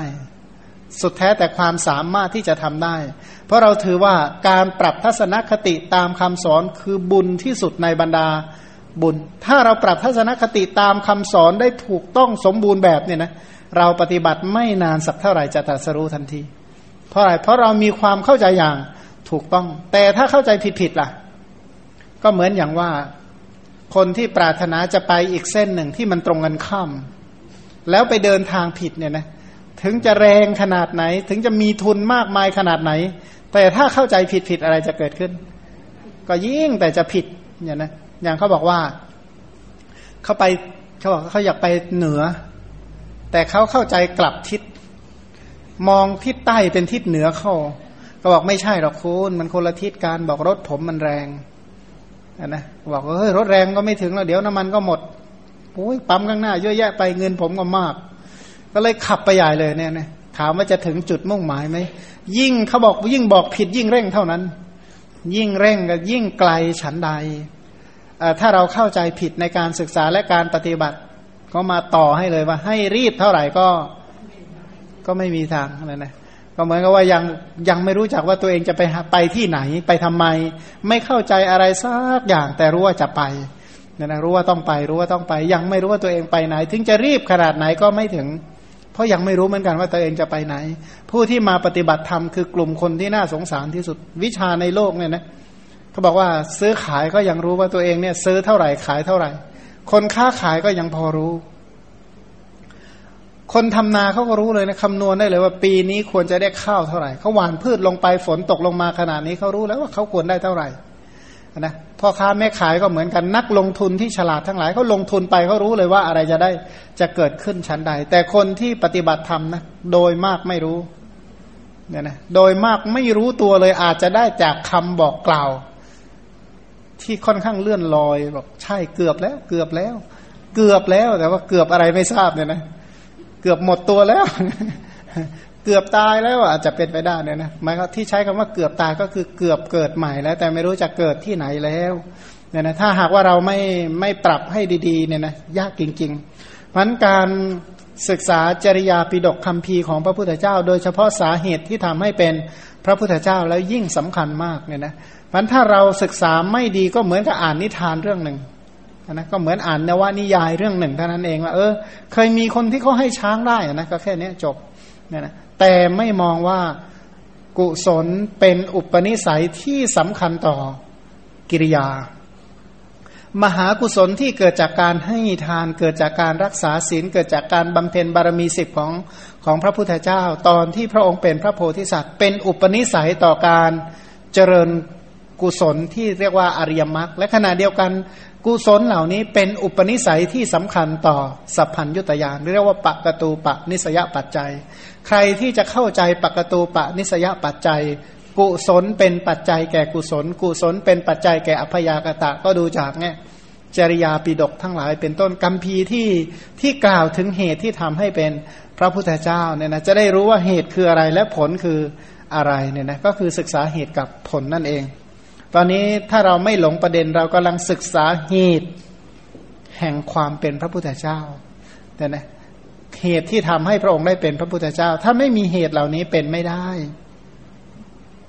ย้อนกลับมาถึงว่าพระโพธิสัตว์ท่านมีทัศนคติที่ถูกต้อง ท่านมีสัมมาทิฏฐิ ท่านมีทิฏฐิที่ถูกชุกกรรม มีความเห็นที่ถูกที่ตรงว่าการให้ของท่านเป็นต้นเนี่ยนะ การให้ไม่ว่าจะเป็นให้คชสารคือช้าง ให้ราชสมบัติให้สรีระเป็นต้นเนี่ยการให้เหล่านี้คือการลงทุนเพื่อความเป็นพระพุทธเจ้าเนี่ยนะคือสาเหตุที่ทำให้พระองค์เป็นพระพุทธเจ้า พูดถึงคนที่มาขอนี่คือใครก็คือกษัตริย์แคว้นเอ่อพราหมณ์แคว้นกลิงคะเนี่ยนะที่บอกว่าบ้านเมืองของเขาเนี่ยฝนไม่ตก เกิดทุพพิกภัย ทุพพิกภัยก็คืออดอยากชาตกภัยนะทั้งอดอยากทั้งแรนแค้นโรคภัยไข้เจ็บเป็นต้นก็เบียดเบียนเนี่ยนะเพื่อให้ภัยนั้นสงบขอพระองค์จงพระราชทานมงคลหัตถีชื่อว่าอัญชนะของพระองค์ คล้ายกับอัญชนะคีรีนิเถิดเนี่ยแสดงว่าเป็นช้างที่สีเขียวงามมาก เมื่อเมื่อนำพระยาโคจสารนี้ไปแล้ว แว่นแคว้นกาลิงคะฝนก็จะตกสัพพภัยภัยทุกชนิด คือถ้าฝนตกต้องตามฤดูการข้าวปลาธัญญาหารก็จะอุดมสมบูรณ์เป็นต้นนะนะการอดอยากก็ไม่มีโรคภัยไข้เจ็บเป็นต้นก็ไม่มีเป็นที่มาของความดีงามอีกหลายอย่างมันถ้าฝนไม่ตกต้องตามฤดูกาลเนี่ยยาก ถ้าสังเกตอีกนิดหนึ่งเนี่ยนะบอกว่าโลกนี้เนี่ยมันเป็นโลกที่อยู่ด้วยมหาภูตรูปสี่จริง ๆ ดินเกินไปก็เดือดร้อนน้ำเกินไปก็เดือดร้อน ไฟอย่างเดียวก็เดือดร้อนลมอย่างเดียวก็เดือดร้อนปัญหามันอยู่ที่ดินน้ำไฟลมอยู่เท่านี้มีอยู่สี่ประการนี่แหละ แผ่นดินมีปัญหาก็เดือดร้อน น้ำมากน้ำน้อยก็เดือดร้อน คุณภาพของดินเอาไม่กันนะคุณภาพของดินก็สร้างปัญหา คุณภาพของน้ำมากน้อยก็สร้างปัญหา ไฟมากไฟน้อยก็ปัญหาลมมากลมน้อยก็ ปัญหาและมหาเกี่ยวข้องกับมหาพูดอยู่แค่เนี้นะคิดดูว่าชีวิตเราจะเป็นยังไงนะพึ่งแต่มหาพูดฟังนี้ก็น่ากลัวเนี่ยนะพึ่งแต่ผีเหมือนกันเอามหาพูดแปลว่ามหาผีแปลว่าหลอกมาก ย้อนกลับมาเรื่องในอดีตนะในพระนครอินทปัตถะแคว้นกุรุ พระโพธิสัตว์ถือปฏิสนธิในพระนครของพระอัครมเหสีของพระเจ้ากุรุราช ถึงความเจริญวัยโดยลำดับ เสร็จแล้วก็ไปเรียนที่เมืองตักศิลาโอจากกุรุรัตไปเรียนถึงอัฟกานิสถานนี่ก็ไกลโขมกันนะส่งไปเรียนที่นั่น ก็เหมือนกับสมัยใหม่ไปเรียนตั้งข้ามทวีปไปนะก็ไปไกลมากนะพอเรียนศิลปศาสตร์ที่เป็นประโยชน์ในการปกครองเนี่ยนะก็กษัตริย์ก็ไปเรียนวิชาปกครอง แล้วก็วิชาหลักนะวิชาอย่างอื่นที่ประกอบการปกครองบ้านเมืองเป็นต้น พอเรียนจบกลับมายังพระนคร พระชนกก็ให้ดำรงตำแหน่งอุปราชเนี่ยนะอุปราชก็คือสามารถที่จะบำเพ็ญราชกิจแทนพระราชาได้หลายอย่างด้วยกัน ครั้นต่อมาเมื่อพระชนกสวรรคตก็ได้รับพระราชสมบัติ พระองค์ก็เป็นพระราชาที่ดำรงอยู่ในทศพิธราชธรรม ทศพิธราชธรรม คุณธรรมของความเป็นกษัตริย์ของพระองค์ทั้งสิบประการก็ไม่กำเริบ ครองราชสมบัติโดยธรรม พระองค์มีชื่อว่าธนัญชัย พระเจ้าธนัญชัยนั้นให้สร้างโรงทานหกแห่งหกแห่งที่ไหนบ้าง ก็ประตูนครสี่แห่งท่ามกลางพระนครอีกหนึ่งแห่ง ประตูพระราชนิเวศอีกหนึ่งแห่ง หน้าบ้านนี่สำคัญมากที่สุดนะจะต้องมีอย่างน้อยที่สุดหน้าบ้านไว้ก่อนหนึ่งนะก็สร้างแห่งอื่นๆตั้งหกแห่ง สละราชทรัพย์วันละหกแสนทุกวัน พระองค์ก็ทำชมพูทวีปทั้งสิ้นให้เจริญรุ่งเรือง แล้วก็ทรงบริจาคทาน เพราะพระองค์นี่มีอัธยาศัยในการบริจาคทาน ยินดีในทานแผ่ไปทั่วชมพูทวีป เมื่อก่อนนี่ไม่เข้าใจว่าไอการที่จะไม่เข้าใจว่าข้อปฏิบัติที่จะทำให้บรรลุมรรคผลทำไมทำไมต้องมาทานทานทานทานทำไมเรื่องแรกเราเรื่องเรื่องทานทานทานทาน บอกว่ามรรคผลเนี่ยนะถ้ายังอะไรมหาพูดอยู่มันจะได้บรรลุได้ไหมให้ทานก็คือเริ่มคายมหาพูดออกไปก่อนเนี่ยนะเพราะว่าแอแออะไรนะมหาพูดเหตุเกิดของมหาพูดความดับมหาพูดอาสาธาอาทีนวะ แล้วก็นิสรณะมหาพูดอันนิสรณะคือสิ่งที่สูงสุดถ้าไม่มีการให้แล้วคุณจะออกจากอะไร ถ้าจะบรรลุหรือบรรลุอะไรเขาบอกว่าคนกลุ่มอื่นที่ไม่ใช่ของสายพระพุทธเจ้า ที่เป็นในในกลุ่มอื่นๆเนี่ยนะที่ไม่ใช่ในศาสนาของพระพุทธเจ้า คนกลุ่มนี้ถือว่าการมีมหาพูดคือสิ่งที่ประเสริฐสูงสุด เพราะฉะนั้นเขาจะต้องเลือกเอามหาพูดที่ดีที่สุดประณีตที่สุด ไปอยู่ณดินแดนที่เต็มไปด้วยมหาพูดเนี่ยนะเขาปรารถนาแต่มหาพูดต้องการแต่มหาพูด แต่ของพระพุทธพุทธเจ้าบอกว่าในที่สุดคือการตัดฉันทราคะจากมหาพูดเรียกว่านิสรณะ มหาพูดตัดฉันทราคะจากมหาพูดเนี่ยทำอย่างไรลดวันลุ่มนิดนึงในการที่จะตัดฉันทราคะจากมหาพูดได้เนี่ยเริ่มต้นมันก็เริ่มคลายมหาพูด ในโลกนี้ก็แปลกว่า มหาพูดเนี่ยใครยิ่งคลายยิ่งมาก ยิ่งหายิ่งไม่มี นะยิ่งสแสวงหายิ่งหนีเออแปลกนะแต่ถ้าคนที่ชีวิตเนี่ยปกติวันๆเนี่ยคิดแต่เรื่องให้อย่างพระราชาเนี่ย กิจงานหลักของท่านคืออะไร คือการไปให้ เออ วันนี้จะต้องไปให้อะไรใครที่ไหนอย่างไร ก็มีอยู่เท่านี้เพราะคนที่มากมีจริง ๆ เนี่ยคือใช้ชีวิตที่สมบูรณ์อยู่ด้วยการให้ แต่ว่าคนที่ให้กลับว่าไม่เคย แทบจะไม่เดือดร้อนเลยนะแทบจะไม่เดือดร้อนเลย คนที่อยู่ด้วยการให้ แต่คนที่หิวหิววันนี้จะไปขอใครได้บ้างวันนี้ วันนี้จะไปขอทานที่ไหนดีเนาะวันนี้จะไปขอที่ไหนดี จะไปขอที่ไหน ถามว่าคนประเภทนี้ใช้ชีวิตอยู่เป็นอย่างไร ตรงกันข้ามนะก็บอกว่า อย่างเขาพูดแบบง่ายๆเนี่ยนะว่าการให้คือการได้ แต่ว่าจะได้ก็ต้องอีกระยะหนึ่งใช่ไหมทำไมเราเอ่อจำนวนอะ ถ้าเราอยากได้ข้าวเปลือกเยอะๆคืออะไร ก็คือการหว่านข้าวเปลือกคือการให้ข้าวเปลือกไปก่อน ถ้าเราอยากได้ผลไม้เนี่ยทำไมเราไม่ไปรดน้ำใส่ปุ๋ยที่ใบอะ ใส่ปุ๋ยไอ้ตรงที่มันรั่วมันจะต้องออกจากตรงนี้นะไปใส่ปุ๋ยตรงนี้โปะไว้ให้เต็มไปหมดเลย อย่างไปโปะปุ๋ยที่ที่อะไรนะที่ที่ยอดมะม่วงเนี่ยนะเพื่อให้มะม่วงโตๆมันออกลูกมาทำไมเขาไม่ทำอย่างนั้นทำไมไปรดที่รากไม่เห็นเกี่ยวกันเลยอะ ดูแล้วไม่เกี่ยว นะถ้าเราอยากให้คนอื่นยิ้มให้เราเราก็ทำหน้าบึ้งใส่คนอื่นทุกวันเลยนะเผื่อคนอื่นเขาจะยิ้มใส่เราบ้างอะนะตรงกันข้ามเลยใช่ในโลกเนี้ยฉันนั้นจริง ๆ คือคนที่ให้เนี่ยเขาบอกว่า ฝรั่งบางคนก็ยังพูดเลยก็บอกว่า คนจนกับเศรษฐีเนี่ย คิดตรงกันข้ามกันก็ว่างั้น ไม่ใช่คิดไม่เหมือนกันนะคิดตรงกันข้ามเลย คนจนนี่จะจะไปเอาได้อย่างไร จะไปเอาจากใครแล้วใครจะมาให้เรา ชีวิตเขาคิดอยู่แค่เนี้ย บอกเศรษฐีคือบอกว่า เออเราจะให้อะไรใครได้อย่างไร มีอะไรจะให้บ้างไหมจะให้สิ่งนั้นๆได้อย่างไรทำยังไงจะให้ประโยชน์ความสุขแก่คนจำนวนมากได้ เขาก็มีแต่คิดอย่างนี้ทั้งนั้นแหละนะแต่คนยากทั้งหลายก็บอกว่า จะเอาจากคนอื่นได้อย่างไรมันเราเราจะอยู่ในคนกลุ่มไหนเราก็ทราบได้แล้วนะถ้าชีวิตวันวันหนึ่งหิว จะเอาจะเอาจะเอาใครจะมาให้อะไรเราบ้างเนี่ยนะก็ ในที่สุดเนี่ยมันหิวจริงๆนะมันไม่มีอะไรแม้แต่นิดเดียว สังเกตนะมดตัวนิดเดียวนะมดตัวนิดเดียวจริง ๆ อาหารน่าจะไม่ยากนะ แต่เชื่อไหมขนาดว่าท้องมันกิ่วขนาดนั้นนะมันยังไม่ค่อยจะมีกินเลยอะมันยากขนาดนั้นจริงๆมันมันเป็นอย่างเงี้ย ก็น่าคิดดูว่าเออทำไมมันเป็นอย่างนี้มันพระราชาทั้งหลายเนี่ยนะก็เป็นอย่างพระราชาคือพระเจ้าธนัญชัยเนี่ยนะ ท่านก็เป็นผู้ที่นักให้ก็มีอัธยาศัยแต่ในการให้ ถ้าไม่เคยให้มาเนี่ยท่านจะมามีวัตถุเพื่อจะให้แบบนี้ต่อไปไหมพระโพธิสัตว์เนี่ยเป็นการทำบุญของท่านเป็นการให้เพื่อการให้ แบบชาวบ้านหน่อยก็คือ การลงทุนเพื่อการลงทุนการลงทุนให้มีลงทุนหนึ่งอย่าง เพื่อให้ได้อะไรได้งอกเงยมาใช่ไหมเมื่องอกเงยสิ่งนี้แล้วเอาสิ่งนี้ไปลงทุนต่อเพื่อให้มันงอกเงยไปอย่างเงี้ยเรื่อยๆ ก็เจริญเติบโตไปฉันใด พระโพธิสัตว์ท่านก็ลักษณะนั้นอาศัยการให้เพื่อการให้ที่ยิ่งยิ่งขึ้นไป การให้เป็นเหตุให้มีโภคทรัพย์ เมื่อมีโภคทรัพย์ก็จะได้ให้ยิ่งยิ่งขึ้นไปอีกเนี่ยนะก็เป็นการให้ลักษณะนี้แต่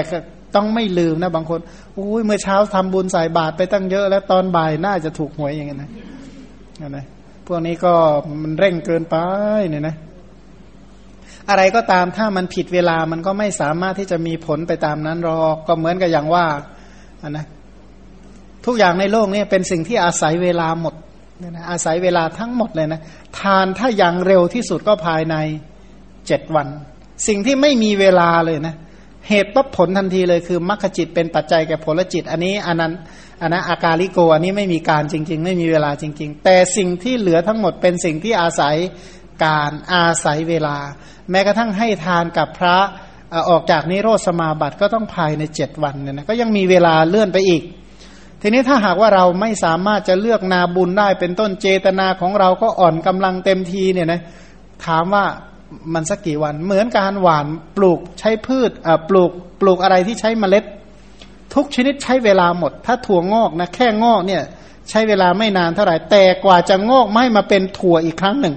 อันนี้ใช้เวลานาน เพราะถั่วให้เป็นถั่วอีกครั้งหนึ่งก็ใช้เวลา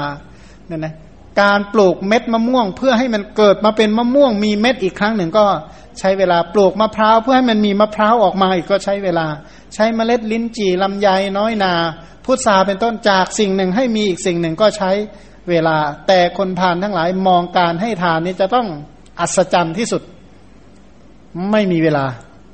ก็เลยไม่เข้าใจกฎเกณฑ์ของการให้ทาน เพราะตัวเองให้ทานแบบไม่มีปัญญาประกอบ เพราะะนั้นคนในโลกที่ให้ทานจึงไม่รู้ว่าตัวเองให้แล้วเป็นบุญ แล้วอย่างที่เคยเคยอย่างที่ว่า มีอยู่ครั้งหนึ่งไปที่จังหวัดแห่งหนึ่งโยมปีนี้โยมทำนาเนี่ย รู้ไหมว่าโยมจะได้ข้าวเท่าไหร่บอกรู้อาแล้วโยมค้าขายปีนี้เนี่ยนะกำไรขาดทุนเท่าไหร่รู้ไหมบอกรู้ แล้วทำบุญรู้ไหมว่าจะได้บุญเท่าไหร่ ไม่รู้อะแล้วทำไปทำไมบอกเขาพาทำอะเขาว่าดีอะเขาว่าเขาว่าเขาว่า แสดงว่าเชื่อได้เลยนะร้อยร้อยละมากเลยแหละ ร้อยละเกือบร้อยนั่นแหละร้อยละเก้าสิบเก้าจุดเก้าเชื่อคนนี้จะเลิกทำบุญต่อไปในอนาคต ที่เขายังทำบุญก็เพราะมีสังคมสิ่งแวดล้อมบางอย่างให้ทำบุญ เพราะพอได้ตัดเหตุตัดปัจจัยตัดสังคมสิ่งแวดล้อมแบบนั้นเขาจะเลิกทันที แล้วในที่สุดเขาเหล่านั้นก็เลิก เพราะเขาไม่รู้ว่าอะไรเป็นเป็นเหตุแล้วเหตุที่เขาทำอยู่เนี่ยมันมีผลอย่างไร มีผลแค่ไหนเขาทนไม่ได้หรอก คนพาลจึงทนที่จะเจริญคุณงามความดีอย่างต่อเนื่องไม่ได้ทำกุศลชั่วระยะหนึ่งก็เลิกเพราะคนพาล ไม่ได้มองว่าเหตุเนี่ยเป็นเหตุที่ทำให้มันยาวๆนะคนพาลจึงเป็นเหนือนคนตาบอด ภาละโดยศัพท์แปลว่าเขาแปลว่าบอด ก็คือบอดไม่สามารถที่จะเล็งอะไรที่มันไกลๆต่อไปได้ ไกลๆแค่ไหนดี ไม่สามารถจะมองชีวิตชาตินี้ชั่วชาติ หรือไม่สามารถมองข้ามหลาย ๆ ชาติ แล้วคนพาลเหล่านี้ก็ปิดหูตัวเองสนิทที่จะฟัง คำสอนเนี่ยนะปิดหูสนิทเลยนะปิดหูก็ไม่ได้เอาอะไรมาอิดอุดหูหรอกก็แปลว่าปิดปิดปากคนที่พูดธรรมะก็เท่ากับปิดหูตัวเองใช่ไหมปิดปากที่ที่มีธรรมะปิดอะไรก็ได้สื่อที่เกี่ยวกับความเข้าใจที่ถูกต้องปิดให้สนิทเลยเนี่ยนะท่านก็อันนี้คือเท่ากับปิดสติปิดปัญญาของตัวเองก็จะไม่รู้อะไรตลอดไปพันการเจริญกุศลเนี่ยนะคนไม่ค่อยคิดเอามามาวิเคราะห์เป็นจริงเป็นจังเป็นเป็นเป็นอะไรนะเเป็นสิ่งที่จะเอามาวิจัยเป็นเรื่องเป็นราว แล้วเออการให้ทานมันมีผลมันมีผลอย่างไร เป็นต้นก็ไม่ไม่คิดที่จะเอามาวิเคราะห์ไม่เคยที่จะเอามาคิดนั้นคนเหล่านี้ก็เลยให้ทานชั่วระยะหนึ่ง ไม่เคยคิดว่าการให้ทานเป็นกิจกรรมหนึ่งของชีวิต บางคนนี่แทบไม่เคยคิดเลยว่า อย่างชาวชนบททั้งหลายบอกโอ้ยเขาให้ทานนี่ให้จริง ๆ เลยเขาว่างั้นนะ แต่ทำไมไม่เห็นร่ำเห็นรวยสักทีเขาให้ยังไงเขาบอกว่า ถ้าหมู่บ้านภาษีสังคมเขาจัดเก็บปีละร้อยเขาก็จ่ายร้อยหนึ่งนะถ้าภาษีสังคมเขาจัดเก็บปีละห้าสิบบาทเขาก็จ่ายห้าสิบาทไปคำว่าภาษีสังคมหมายความว่าภาษีวัดภาษีอะไรก็ตามที่กติกากฎเกณฑ์ตั้งกันขึ้นมาเนี่ยนะคนละคนละห้าสิบบาทปีละห้าสิบบาทต่อครอบครัว หรือว่าปีละร้อยบาทต่อเรือนต่อครอบครัวเนี่ยนะ เขาก็จ่ายไปตั้งร้อยหนึ่งทำไมมันไม่เห็นมีได้บุญเลยนะเขาก็ถือว่าเขาทำจริง ๆ เลยนะจ่ายมาทุกปีเลยปีละร้อยปีละร้อยก็งั้นนะแต่ว่าเชื่อไหมค่าเหล้าเขาจ่ายมากกว่านั้นมากมายเลยนะค่าเหล้าเขาจ่ายอดีบางคนเนี่ยหลายพันบางคนก็เป็นหมื่นเนี่ยนะค่าค่าพระอย่างอื่นนะแต่ไอ้ที่ให้เพื่อเป็นบุญเนี่ยนะแทบจะแทบจะไม่ได้ให้ ไอ้ที่ให้ไปร้อยหนึ่งคือกลัวเขาว่า ไม่ได้ให้เอาบุญอะไรหรอกเอาเอาให้เอาหน้าเอาเอาอย่างอื่นเท่านั้นเขาไม่ทราบว่าอะไรคือต้นบุญ ตัวบุญตัวกุศลเขาก็เลยเจริญแบบรอวันเสื่อมเนี่ยนะจะจริงมันจะรู้เสื่อมยังไงแล้ว ที่จริงเขาเขาเหลือแต่สุขติภพเท่านั้นแหละที่รักษาพอมายังหลาย ๆ ครั้งเนี่ยยังนึกนึกในใจว่า ถ้าเขาจุติแล้วเขาจะไปอยู่เผ่าไหนเนาะจะอยู่ฝูงไหนเนาะเนี่ยนะยังนึกในใจว่าเป็นกลุ่มสัตว์น้ำหรือกลุ่ม สัตว์บกไม่ได้แช่งนะ แต่ว่าเส้นทางที่เขาเดินมันเป็นอย่างนั้นจริง ๆ ถ้าเราคิดตามคำสอนว่าเส้นทางเดินของเขาเขาเดินไป ไม่ได้ไปเดินไปสู่ที่ที่ดีเท่าไหร่เลยนะเขาเดินไปสู่ทางแห่งความ เหมือนกับว่าเดินไปไปตกเพื่อเดินไปเพื่อจะตกเหวจะอยู่ที่ไหน จะตกลึกแค่ไหนเนาะ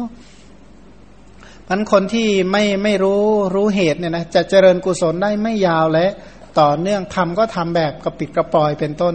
ทีนี้ถ้าไม่แยกแม้กระทั่งเจตนาที่ให้ไม่แยกผู้รับเป็นต้นก็ยิ่งไปกันใหญ่ แต่ซึ่งจะต่างจากพระโพธิสัตว์เนี่ยนะพระโพธิสัตว์เนี่ยท่านไม่ได้เลือกว่าท่านต้องให้ใคร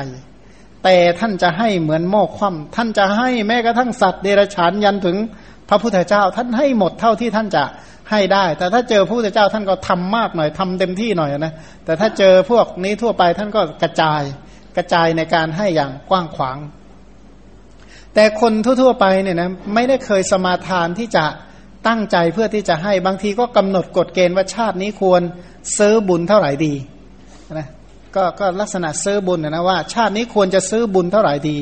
มันก็มองไปที่วัตถุแต่ไม่เคยมองมาที่เจตนาที่ว่าชาตินี้ความคิดที่จะให้ควรมีกี่ครั้งดีตั้งเป้าไหมว่าความคิดที่จะให้ควรมีกี่ครั้งให้อะไรบ้าง เนี่ยนะแล้วสิ่งที่เราให้ถ้าเราคิดแบบสังสารวัตรหน่อยนะพอไหมที่จะใช้สอยในพบต่อต่อไป พระองค์ตรัสว่าบัดนี้ท่านเป็นเหมือนกับใบไม้เหลืองแล้ว ใบไม้เหลืองก็แปลว่ามันจะหล่นจากขั้วใช่ไหมที่พักในระหว่างทางของท่านก็ไม่มี บุรุษแห่งพญายมก็ปรากฏแก่ท่านแล้ว ที่พึ่งในระหว่างทางท่านก็ไม่มี เพราะฉะนั้นท่านจะทํำยังไง เพราะฉะนั้นท่านจึงเป็นบัณฑิตซะเป็นบัณฑิตคือเป็นคนที่รู้ประโยชน์โลกนี้รู้ประโยชน์ โลกหน้ารู้ทางแห่งความเจริญ รู้ทางแห่งความเสื่อม รู้ทางไปสู่อบาย รู้ทางไปสู่สุคติ แล้วก็จงรู้หนทางเพื่อไปถึงพระนิพพานเนี่ยนะทางคือมรรคอันประกอบไปด้วยองค์ 8 เป็นต้นนั้นคนที่กำหนดแยกแยะทางคือสาเหตุได้เนี่ยนะคนเหล่านี้จะเจริญกุศลได้อย่างต่อเนื่อง แต่ว่าหลายคนเนี่ยพอมาฟังคำว่าอู้แล้วแต่อัธยาศัยแล้วแต่อัธยาศัยคำนี้น่าชกย่องไหมอย่างอัธยาศัยเนี่ยปกติแล้วอัธยาศัยเนี่ยนะฝ่ายดีกับฝ่ายชั่ว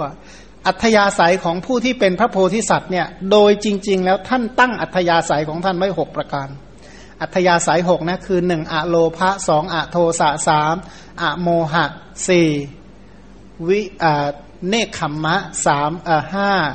วิเวก แล้วก็สุดท้ายนิสรณะ อัธยาศัยเพื่อความไม่โลภอัธยาศัยไม่โกรธอัธยาศัยไม่หลงอัธยาศัยในการออกจากกามอัธยาศัยที่จะวิเวก อัธยาศัยที่จะออกจากวัตตะอัธยาศัยหกประการของท่าน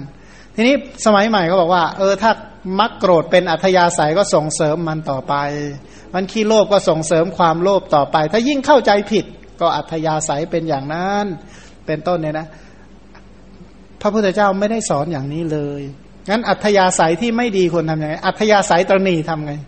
ก็ต้องแก้อัธยาศัยซะ แก้อัธยาศัย แต่ถ้าอย่างพระโพธิสัตว์ท่านมีอัธยาศัยดีอยู่แล้ว เมื่อดีอยู่แล้วก็ต้องตามอัธยาศัยเพิ่มอัธยาศัยเหล่านั้นให้มันยิ่งยิ่งขึ้นไป เช่น อัธยาศัยในบารมีสิบ พระโพธิสัตว์คือผู้ที่มีอัธยาศัยน้อมไปเพื่อบำเพ็ญบารมีสิบแต่ตอนนี้เราเรียนทานบารมีเป็นถือว่าเป็นประเด็นหลักเนี่ยนะมันเมื่ออัดก็เลยสรรเสริญว่าพระองค์มีอัธยาศัยในการบริจาคเนี่ยนะก็จึงน้อมไปเพื่อการบริจาคในทุกวี่ทุกวันเนี่ยนะว่ายังไงว่าวันละวันละกี่แสนดี วันละหกแสนนะอันนี้คือของแล้วจะบางคนเนี่ยนะว่าชาตินี้ควรจะ ทำบุญกับคนกี่คนดี คนที่เราจะให้ควรคนที่รับของของเราควรจะกี่กี่บุคคลดี บางคนเนี่ยจำบางคนเนี่ยจำกัดครั้งจำกัดจิตว่าตัวเองให้แค่ครั้งเดียวพอ ให้ครั้งเดียวพอเลย จบเลย บางคนเนี่ยจำกัดใจตัวเอง ว่าชาตินี้ควรจะให้เท่านี้ครั้งก็พอละ บางคนจำกัดวัตถุ ตั้งไว้เท่าไหร่ก็ตามใจอะนะ ไอ้ไอ้ก็ยอดสูงสูงในความรู้สึกของเขาเท่าไหร่เขาก็ตั้งไว้เท่านั้น บางคนเนี่ยให้โดยที่จำกัด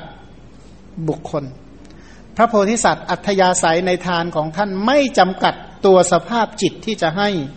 ไม่จำกัดของที่จะให้ และไม่จำกัดผู้รับเนี่ยนะ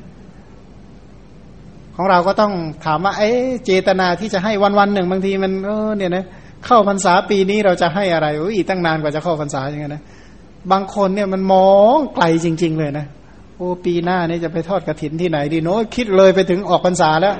แต่ว่าไอระหว่างเนี่ยที่คิดจะให้ก็ถือว่าจำกัด มันพวกนี้จำกัดเวลาที่จะให้มันการให้ที่ที่คนที่จะออกจากวัตตะเพื่อความบริสุทธิ์ที่แท้จริงเขาไม่จำกัดสภาพจิตว่าจิตที่คิดจะให้ไม่จำกัดปริมาณว่าควรจะกี่ครั้งนะจะให้ได้ทุกขณะจิตก็จะทำอย่างนั้นแต่ว่างั้นเถอะ อย่างที่สองไม่จำกัดเวลาว่าจะต้องให้เวลาใด แต่สัตว์บุรุษทั้งหลายเขาเลือกเขาทำบุญเป็นนะแล้วก็ต่อไปไม่จำกัดวัตถุเท่าที่จะทำได้ เท่าที่จะมีอยู่สามข้อต่อไปไม่จำกัดบุคคลไม่จำกัดสถานที่เนี่ยนะมันใครที่ที่สามารถเจริญได้ตามนี้ก็ถือว่าดีเยี่ยมสูงสุด แต่ขณะเดียวกันเนี่ยนะอย่างสมัยใหม่เนี่ยนะอ่าอย่างขอไปยุคนี้เนี่ย พระองค์บอกว่าคุณสมบัติของอุบาสกอย่างหนึ่งก็คือไม่สแสวงบุญนอกศาสนาเนี่ยนะไม่สแสวงบุญนอกจาก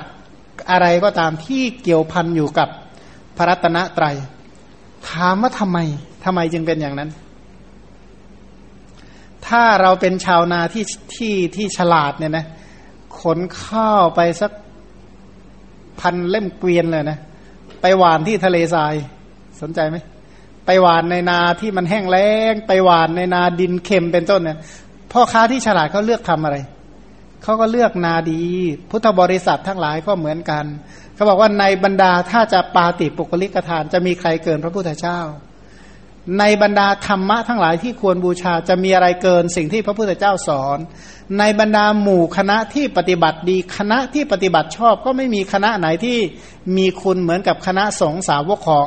พระพุทธเจ้า เพราะเขาจึงเลือกเนื้อนาที่ทำแต่ก็ไม่ได้ปฏิเสธที่จะไม่ทำอย่างอื่นก็ทำแต่ว่าทำแบบด้วยใจกรุณาด้วยใจที่มุ่งสงเคราะห์เป็นต้นเนี่ยนะทีนี้พูดถึงว่าพระราชาที่มีปกติอยู่ด้วยอัธยาศัยที่น้อมไปเพื่อการให้ทาน เพราะสมัยนั้นเนี่ยนะไม่มีพระพุทธศาสนา เกิดมาในยุคสมัยที่ไม่มีพระพุทธศาสนา เมื่อไม่มีพระพุทธศาสนาเนี่ยนะ ใจของคนที่น้อมจะไปบุญเนี่ยขอบเขตในการเจริญบุญนี่ถือว่าจำกัด ขอบเขตที่จะให้ทานเอ่อขอบเขตที่จะเจริญกุศลเนี่ยถือว่าจำกัดมากๆเลยนะถ้าหากว่าไม่มีพระพุทธศาสนา เช่น ขอบเขตในการรักษาศีลก็จำกัด ขอบเขตในการเจริญสมถาวิปัสสนาก็จำกัด ขอบเขตในเวยาวัจไมอัปจยนะไมเป็นต้นจำกัดหมดเลยเนี่ยนะ เรียกว่าหาพระเจดีย์ไม่รู้จะไปไหว้พระเจดีย์ที่ไหนเป็นต้นมันก็เหลือแต่เนี้ยให้ทานอันพระโพธิสัตว์ก็เลยตั้งโรงทานเลยนะจะได้ให้ได้บ่อยให้ได้มาก พูดถึงในแคว้นสมัยนั้นก็มีหลายแคว้น เช่นแคว้นกลิงคะเป็นต้นเนี่ยนะแคว้นกลิงคะก็เกิดภัยสามประการคือทุพพิกภัยเนี่ยนะก็คืออาหารนี่หายาก ฉาตะกะภัยก็คือหิวโหยอดอยาก โรคภัยก็นั่นนะถ้าอดอยากหิวโหยโรคจะไปไหน ชาวแคว้นทั้งสิ้น ชาวแคว้นกะลิงค้าก็พากันในไปทันตะบุรี เมืองของอเมืองประจำแคว้นกะลิงค้าชื่อว่าเมืองทันตะบุรีกราบทูลร้องเรียนส่งเสียง อื้ออึงประท้วงที่หน้าประตูพระราชวังว่าข้าแต่เทวะ คือข้าแต่พระองค์ผู้สมมุติเทพคือเทวดาในหมู่มนุษย์ ขอพระองค์จงทรงให้ฝนตกเติดพระเจ้าค่ะ โอ้ไปสั่งให้ไปบอกให้พระราชาบอกให้ฝนตกสักทีเหมือนกันพระราชาพอฟังเสียงอย่างนั้น แล้วก็ถามพวกอมาตนะนะฟังคำประท้วงขอร้องว่าประชาชนร้องเรียนเรื่องอะไรกันอมาตก็กราบทูลความนั้นแด่พระราชาพระราชาก็สั่งถามว่า พระราชาแต่ก่อนนะ พระราชาองค์ก่อนก่อนเมื่อฝนไม่ตกเขาทำอย่างไรกัน กราบทูลว่าทรงให้ทานทรงอธิษฐานอุโบสถ แล้วก็สมาทานศีล เข้าเรียกว่าสำนวนว่าจำศีลเหมือนกันเถอะไปอยู่จำศีลในห้องเนี่ยเจ็ดวันนะให้ทานสมาทานศีลอยู่เจ็ดวันณนะที่ทรงธรรม แล้วก็อธิษฐานขอให้ฝนตก พระราชาพอฟังวิธีการก็เลยทำบ้าง ฝนก็ไม่ตก ทานก็ให้แล้วให้ไปตั้งหลายหลายตังค์เหมือนกันเถอะสมาทานศีลก็สมาทานแล้วเนี่ยนะก็อยู่นอนอยู่ในห้องไม่ทำอะไรเลยตั้งเจ็ดวันนะ่ะ ฝนก็ไม่ยอมตก ก็บอกว่า เราได้ทำกิจที่ควรทำแล้วฝนก็ไม่ตกเราจะทำอย่างไรต่อไปไอ้คนกราบทูลเนี่ยนะที่ปรึกษาทั้งหลายมันเสนอไปเรื่อยจริง ไม่จริงไม่รู้เสนอ เพราะอะไรนะก็เกิดมาเป็นที่ปรึกษาใช่ไหมนั้นเขาถามอะไรตอบได้หมดตอบได้ทุกเรื่องผิดถูกอีกเรื่องหนึ่งนะนั้นพวกนี้รับปรึกษาหมดนะราชกิจราชการก็เหมือนกันให้คำปรึกษาหมดมันก็เดาเอาอะนะเป็นพวกนักเดาทั้งหลาย ในในสมัยโบราณเนี่ยนะไอ้ที่ปรึกษาเนี่ยพาสร้างปัญหาหลายเรื่องด้วยกัน นี่ก็เหมือนกัน ที่ปรึกษาก็แนะนำว่าขอเดชะ เมื่อพระองค์ไปนำพยาโคจสารมงคลหัตถีของพระเจ้าธนัญชัยกุรุราช ในอินทปัตนครมาฝนก็จะตกพระเจ้าค่ะเนี่ยนะเหมือนกับสมัยใหม่ว่าถ้าได้เครื่องบินมาสักฝูงหนึ่งฝนตกแน่ว่านะนะก็ตั้งเป้าหมายอะไรแปลกประหลาดนั่นนะแต่ไม่แน่นะถ้าทำฝนเทียมใช่ไหมพระราชาก็รับสั่งว่า พระราชาพระองค์นั้นมีพลพาหนะเข้มแข็งปราบปรามได้ยากเราจะไปนำคดจสารของพระองค์มาได้อย่างไรเล่า เป็นไปได้อยังไงเหมือนกันเถอะคือพระราชาคิดแต่ใช้กำลังอย่างเดียวนะพระราชาพระองค์นี้ใช้กำลังอย่างเดียว ถ้าจะเอาช้างของพระราชาอีกแคว้นมาก็ต้องไปรบเอาสิ มันจะไปรบชนะเขาได้ยังไงเหมือนกันอมาตที่ปรึกษากราบทูลว่าขอเดชะข้าแต่มหาราชเจ้า มิได้มีการรบพุ่งพระราชานั้นเลย พระเจ้าค่ะไม่ต้องรบรอกทำไมล่ะ ก็เพราะว่าพระราชาพระองค์นั้นเนี่ยมีอัธยาศัยในการบริจาคนะเป็นพวกพวกมหาบริจาคเหมือนกันเลยยินดีในทาน เมื่อมีผู้มาทูลขอแล้ว แม้พระเศียรที่ตกแต่งแล้วก็ตัดให้ได้ พระราชาองค์นี้เนี่ยก็เอาเรียกว่าเอามงกุฎประดับเพชรประดับศีรษะอย่างเรียบร้อยดีเยี่ยม ตัดคอให้ไปเลย พร้อมทั้งเครื่องประดับนั้นได้เลย แล้วก็แม้พระเนตรที่สมบูรณ์ด้วยเรียกว่าตาอย่างดีเนี่ยนะตาชั้นเยี่ยม เห็นได้อย่างชัดเจนก็ควักให้เป็นทานได้ แม้แต่ราชสมบัติเนี่ยนะทรัพย์สมบัติทั้งหมดในแว่นแคว้นของพระองค์ทั้งสิ้นก็มอบให้ได้ ไม่ต้องพูดถึงพญาโคชสารเลย ไม่ต้องไปพูดถึงช้างเชือกเดียวรอก เมื่อไปทูลขอแล้วจะพระราชทานเป็นแน่แท้พระเจ้าค่ะ ไอ้แคว้นกะลิงค่านี่มันเดือดร้อนมาสามยุคหนึ่งนะยุคพระเวสสันดรนนี่ก็เป็นอย่างนี้เหมือนกันยุคพระเวสสันดรก็มาขอแคว้นกะลิงค่าก็อดอยากอย่างนี้แหละก็มาขอช้างอีกเฮ้เมืองนี้ชอบขอช้างจริงเลยนะ ทีนี้พระราชาก็ถามว่าใครล่ะ จะเป็นผู้สามารถทูลขอช้างได้นะถามที่ปรึกษาที่ปรึกษาก็กราบทูลว่าขอเดชะข้าแต่มหาราชพราหมณ์พระเจ้าค่ะ พราหมณ์นี่แสดงว่าพวกขี้ขอแน่นอนนะไอ้พวก นักขอเขาว่างั้น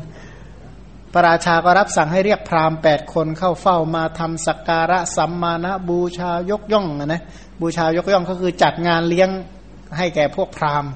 นะแล้วก็ส่งสเสบียงเพื่อจะไปขอพยาโคจสาร พราหมณ์เหล่านั้นก็รีบไปโดยคืนเดียวหมายความว่า แต่ละแห่งนอนคืนเดียวไม่รอค้างคาเลยนะคำไหนนอนนั่นค้างเสร็จไปรีบไปต่อพันบริไปบริโภคอาหารที่โรงทานใกล้ประตูพระนคร อยู่ชั่วเวลาเล็กน้อย ครั้นอิ่มหนำสำราญแล้วก็ยืนอยู่ที่ประตูด้าน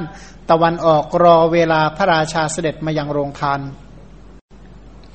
พระโพธิสัตว์ก็ทรงสนานแต่เช้าตรู่ประดับด้วยเครื่องประดับสับพระอลังการเสร็จแล้วก็ขึ้นคอพญาโคจสารตัวประเสริฐ ที่ตกแต่งแล้วเสด็จไปยังโรงทานด้วยราชานุภาพอันใหญ่หลวง ก็คือมีบริวารมีกองทัพมานะปกปักรักษาทั้งหมด เสด็จลงพระราชทานแก่ชนแปดเจ็ดแปดคนด้วยพระหัตถ์ของพระองค์เอง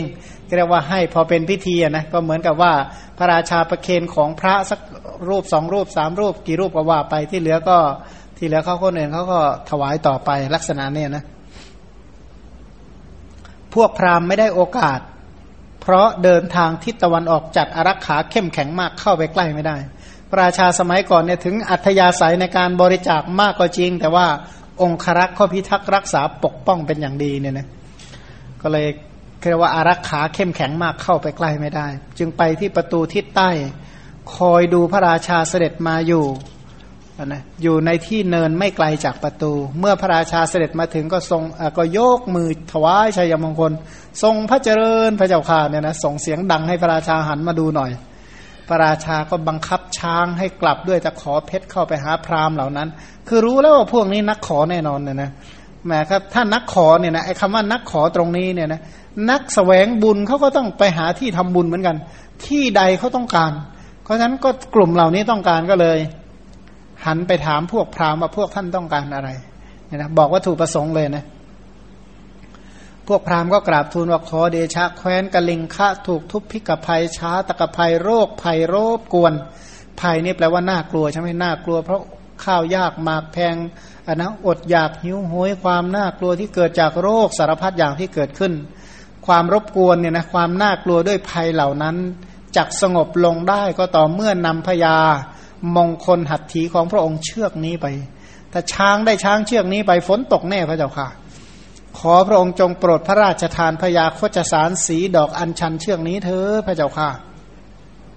นะพระโพธิสัตว์ก็ตรัสว่า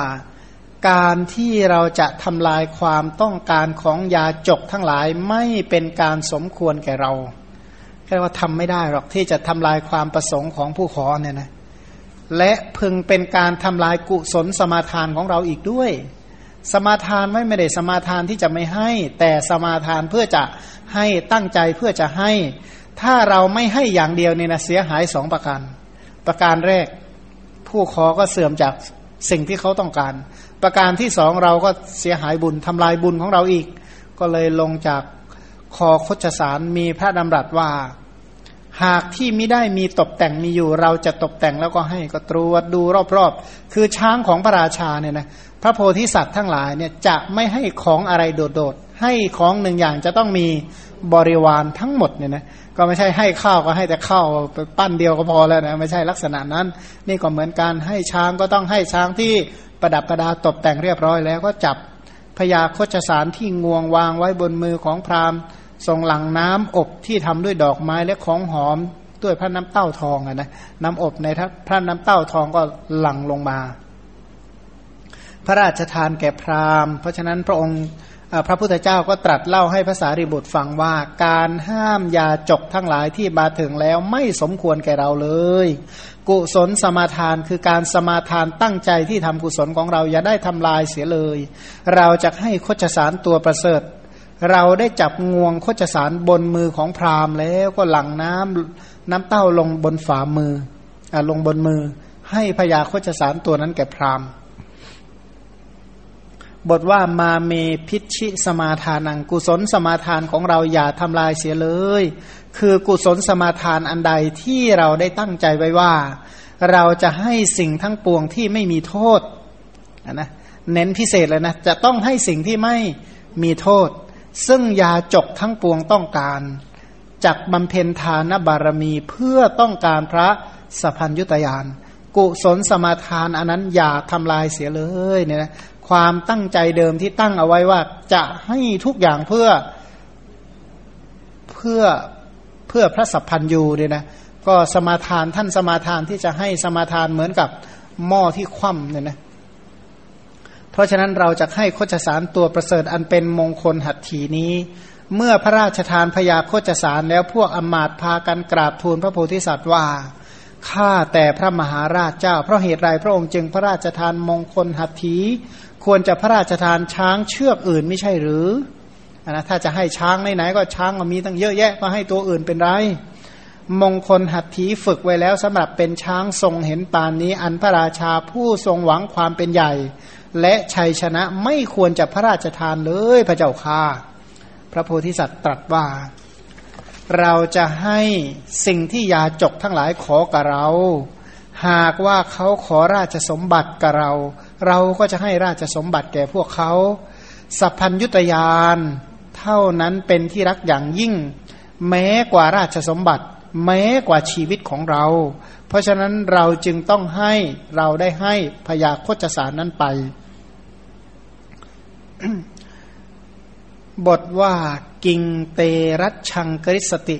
พระองค์จักถวายราชสมพระองค์จักเสวยราชสมบัติได้อย่างไร เมื่อไม่มีพยาโคจสาร บทว่ารัชชัมปิเมทะเทสัพพัง ความว่า แม้ราชสมบัติทั้งหมดทั้งปวงเราก็จะให้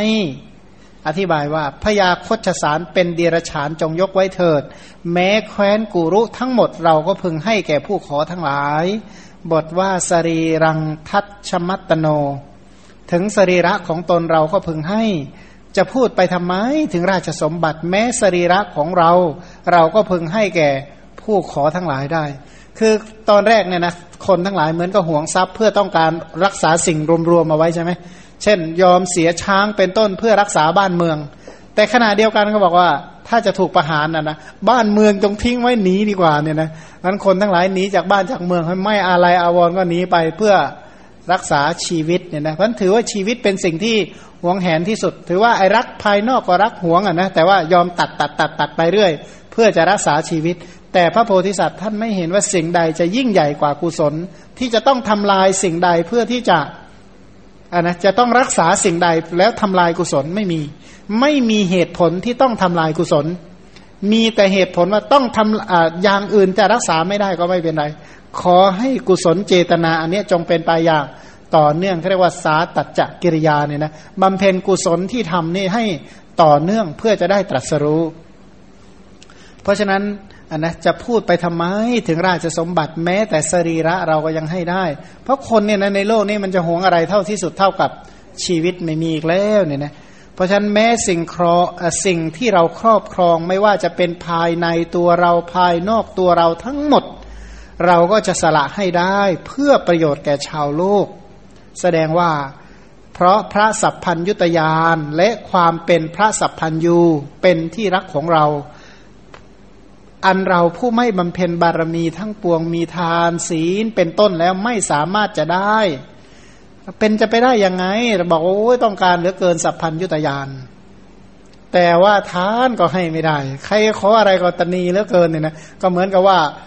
อุ้ยอยากได้จริง ๆ เลยนิพพานเหมือนกันนะแต่ให้ทานก็ไม่ได้ ฟังธรรมก็ไม่ได้ มันยุ่งไปหมดเนี่ยนะทานก็ไม่ได้ศีลก็ไม่รักษาภาวนาก็ไม่เจริญอะไรก็ไม่เอาทั้งนั้นแหละ แต่ว่าจะเอาแต่นิพพานเนี่ยนะมันจะเป็นไปได้ยังไงเนาะเนี่ยนะเพราะฉะนั้น การที่จะเข้าถึงคุณธรรมชั้นสูงได้ก็ต้องมีการจากกันนะก็ต้องมีการสละ เพราะว่าไม่ทำเหตุและจะเป็นไปได้อย่างไร เพราะฉะนั้นเราจึงให้พยาโคจสาร ทีนี้เอาช้างไปได้ดีจริงหรือพันก็พยาโคจสารเชือกนั้นมาถึงแคว้นกาลิงค่าฝนก็ไม่ตกตามเดิม ว่าช้างไม่ใช่ตัวเรียกเรียกฝนที่ไหน นะพระเจ้ากลิงข้าก็ตรัสถามว่า บัดนี้ฝนก็ไม่ตกเพราะเหตุอะไรเนาะที่ปรึกษาก็โอ้ไม่มีจนอะนะให้แนะนำได้หมดอะ เอางี้ก็แล้วกันเหมือนกันทราบมาว่าพระเจ้ากุรุเนี่ยทรงรักษาครุธรรมด้วยเหตุนั้นภายในแว่นแคว้นของพระองค์ ฝนจึงตกทุกกึ่งเดือนหรือทุกสิบวันตามลำดับ บางครั้งสามวันเจ็ดวันแปดวันฝนก็ตกแล้วบางทีก็อย่างนานที่สุดสิบห้าวันฝนตกเหมือนกันเพราะเหตุที่เป็นอย่างนี้ก็เพราะว่าพระองค์ ประพฤติอยู่ในกุรุธรรม หรือในครุธรรม เพราะด้วยคู่นานุภาพของพระราชา ไม่ใช่อนุภาพของเดรฉานนะที่ปรึกษาแสดงว่าที่ปรึกษาคณะใหม่นะที่ปรึกษาคณะแรกขอให้ไปขอช้างมาที่ปรึกษาอีกคณะหนึ่งบอกว่าฝนตกเพราะคุณธรรมของผู้นำเนี่ยนะเขาบอกว่าหลักการเขามีอย่างนี้นะว่าเมื่อพระราชา ผู้ปกครองตั้งอยู่ในธรรม ข้าราชการทั้งหลายก็จะดำรงอยู่ในธรรม เมื่อข้าราชการทั้งหลายดำรงอยู่ในธรรมนะพวกอะไรนะชาวแว่นแคว้นทั้งหลายก็จะดำรงอยู่ในธรรมอันนะอุณหภูมิก็จะอยู่เสมอตัวอันนะลมก็จะไม่แรงจนเกินไป เมื่ออุณหภูมิเนี่ยปรับตัวคงที่อยู่ได้ จะทำให้ลมพัดไปตามสมควรเนี่ยนะ เทวดาก็น้อมไปเพื่อจะเล่นสาธุกีฬาเป็นต้นฝนก็จะตกต้องตาม ฤดูการข้าวปลาธัญญาหารก็จะเจริญ เพราะฉะนั้นตัวที่สำคัญที่สุดถ้าพระราชาผู้ปกครอง หรือผู้หลักผู้ใหญ่ดำรงอยู่ในธรรม บุคคลที่เหลือก็จะดำรงอยู่ในธรรมเป็นเหตุให้ฝนเป็นต้นตกต้องตามฤดูกาลทีนี้ที่ฝนตกต้องตามฤดูกาลเนี่ยด้วยอนุภาพของพระราชาที่ดำรงอยู่ในธรรมพันไปศึกษาดูซิว่า พระราชาพระองค์นั้นเนี่ยท่านปฏิบัติธรรมอะไร ไปจบมาเลยไปกำหนดจดจำมาไปเขียนมา จะได้มาปฏิบัติตามเพื่อที่ฝนจะได้ตกต้องตามฤดูกาลก็เลยให้ไปเขียนคารุธรรมมา ก็ครุธรรมสมัยนั้นอะนะก็คืออะไรก็คือศีลห้านั่นแหละ ราะว่าพระโพธิสัตว์นั้นทรงรักษาศีลห้ากระทำศีลห้าเหล่านั้นได้อย่างบริสุทธิ์ผุดผ่องเจตนาที่จะเป็นเหตุให้ฆ่ามดดำมดแดงยังไม่มี เจตนาถือเอาสิ่งของผู้อื่นก็เป็นต้นก็ไม่มีพันศีลห้าของพระโพธิสัตว์เนี่ยดีเยี่ยม ไม่ใช่แต่พระราชาเท่านั้นนะที่รักษาศีลดีแม้แต่แม่ของพระโพธิสัตว์ คือพระราชมารดาอัครมเหสีกนิษฐาคือน้อง อุปราชคือบุตร ปุโรหิต ปุโรหิตก็คืออมาอมาตที่ปรึกษาพราหมณ์พนักงานรางวัดอมาตสารถีเศรษฐีพนักงานเก็บภาษีอากร คนเฝ้าประตูโดยที่สุดแม้กระทั่งโสเพณีก็ศีลห้าวันณทาสีก็ศีลห้าเอา้าโสเพณีมีทั้งหลายผู้ชายเนี่ยจะเป็นศีลห้าได้ยังไง ถ้าตัวเองยังไม่มีผัวจริง ๆ สามารถอะนะคือถ้าตัวเองไม่มีสามีเป็นเป็นลักษณะมีเจ้าของจริง ถ้าตัวเองไม่มีเจ้าของก็ยัง ขายตัวไปได้อยู่ตลอดไปเพราะก็ไม่ได้ถือว่าเป็นเหตุให้ผิดศีลห้าเนี่ยนะ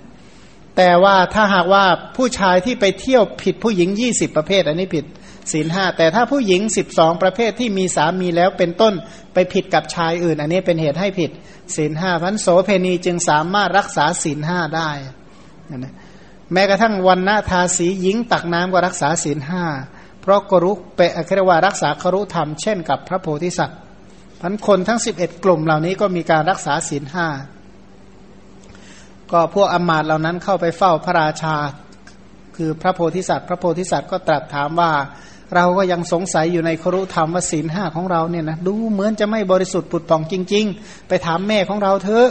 แล้วก็ไปเที่ยวถามถามถามนู่นน่ะสิบเอ็ดชั้น สรุปว่ากลับมาถามพระราชาตามเดิมว่าข้าแต่มหาราชเจ้า ชื่อว่าความเคลือบแคลงย่อมมีแก่ผู้ยังต้องการอาหาร มีความประพฤติขัดเกลากิเลสขอพระองค์โปรดพระราชทานแก่พวกข้าพระองค์เถิดพระเจ้าข้าไอ้สงสัยเล็ก ๆ น้อยๆก็อย่าไปสนใจมันเลย เอาไอ้ที่หลัก ๆ เถอะว่างั้นก็เลย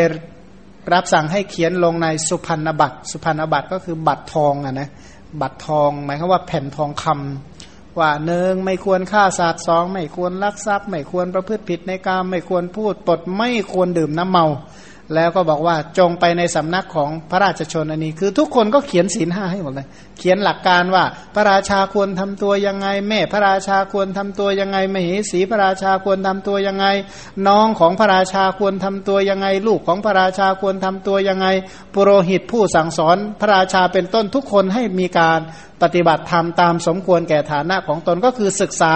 ขนบธรรมเนียมประเพณีอันดีงามของผู้ปกครองทั้งหมด ก็เข้าไปเฝ้าพันฝ่ายพระราชา แคว้นกุรุรัตเนี่ยนะก็ปฏิบัติตามธรรม มีการบำเพ็ญศีลห้าหลังจากที่บ้านเมืองผู้ปกครองทุกคนเนี่ยนะบ้านเมืองทั้งหมดอยู่ในศีลในธรรมฝนก็ตกทั่วแคว้นกะลิงคะ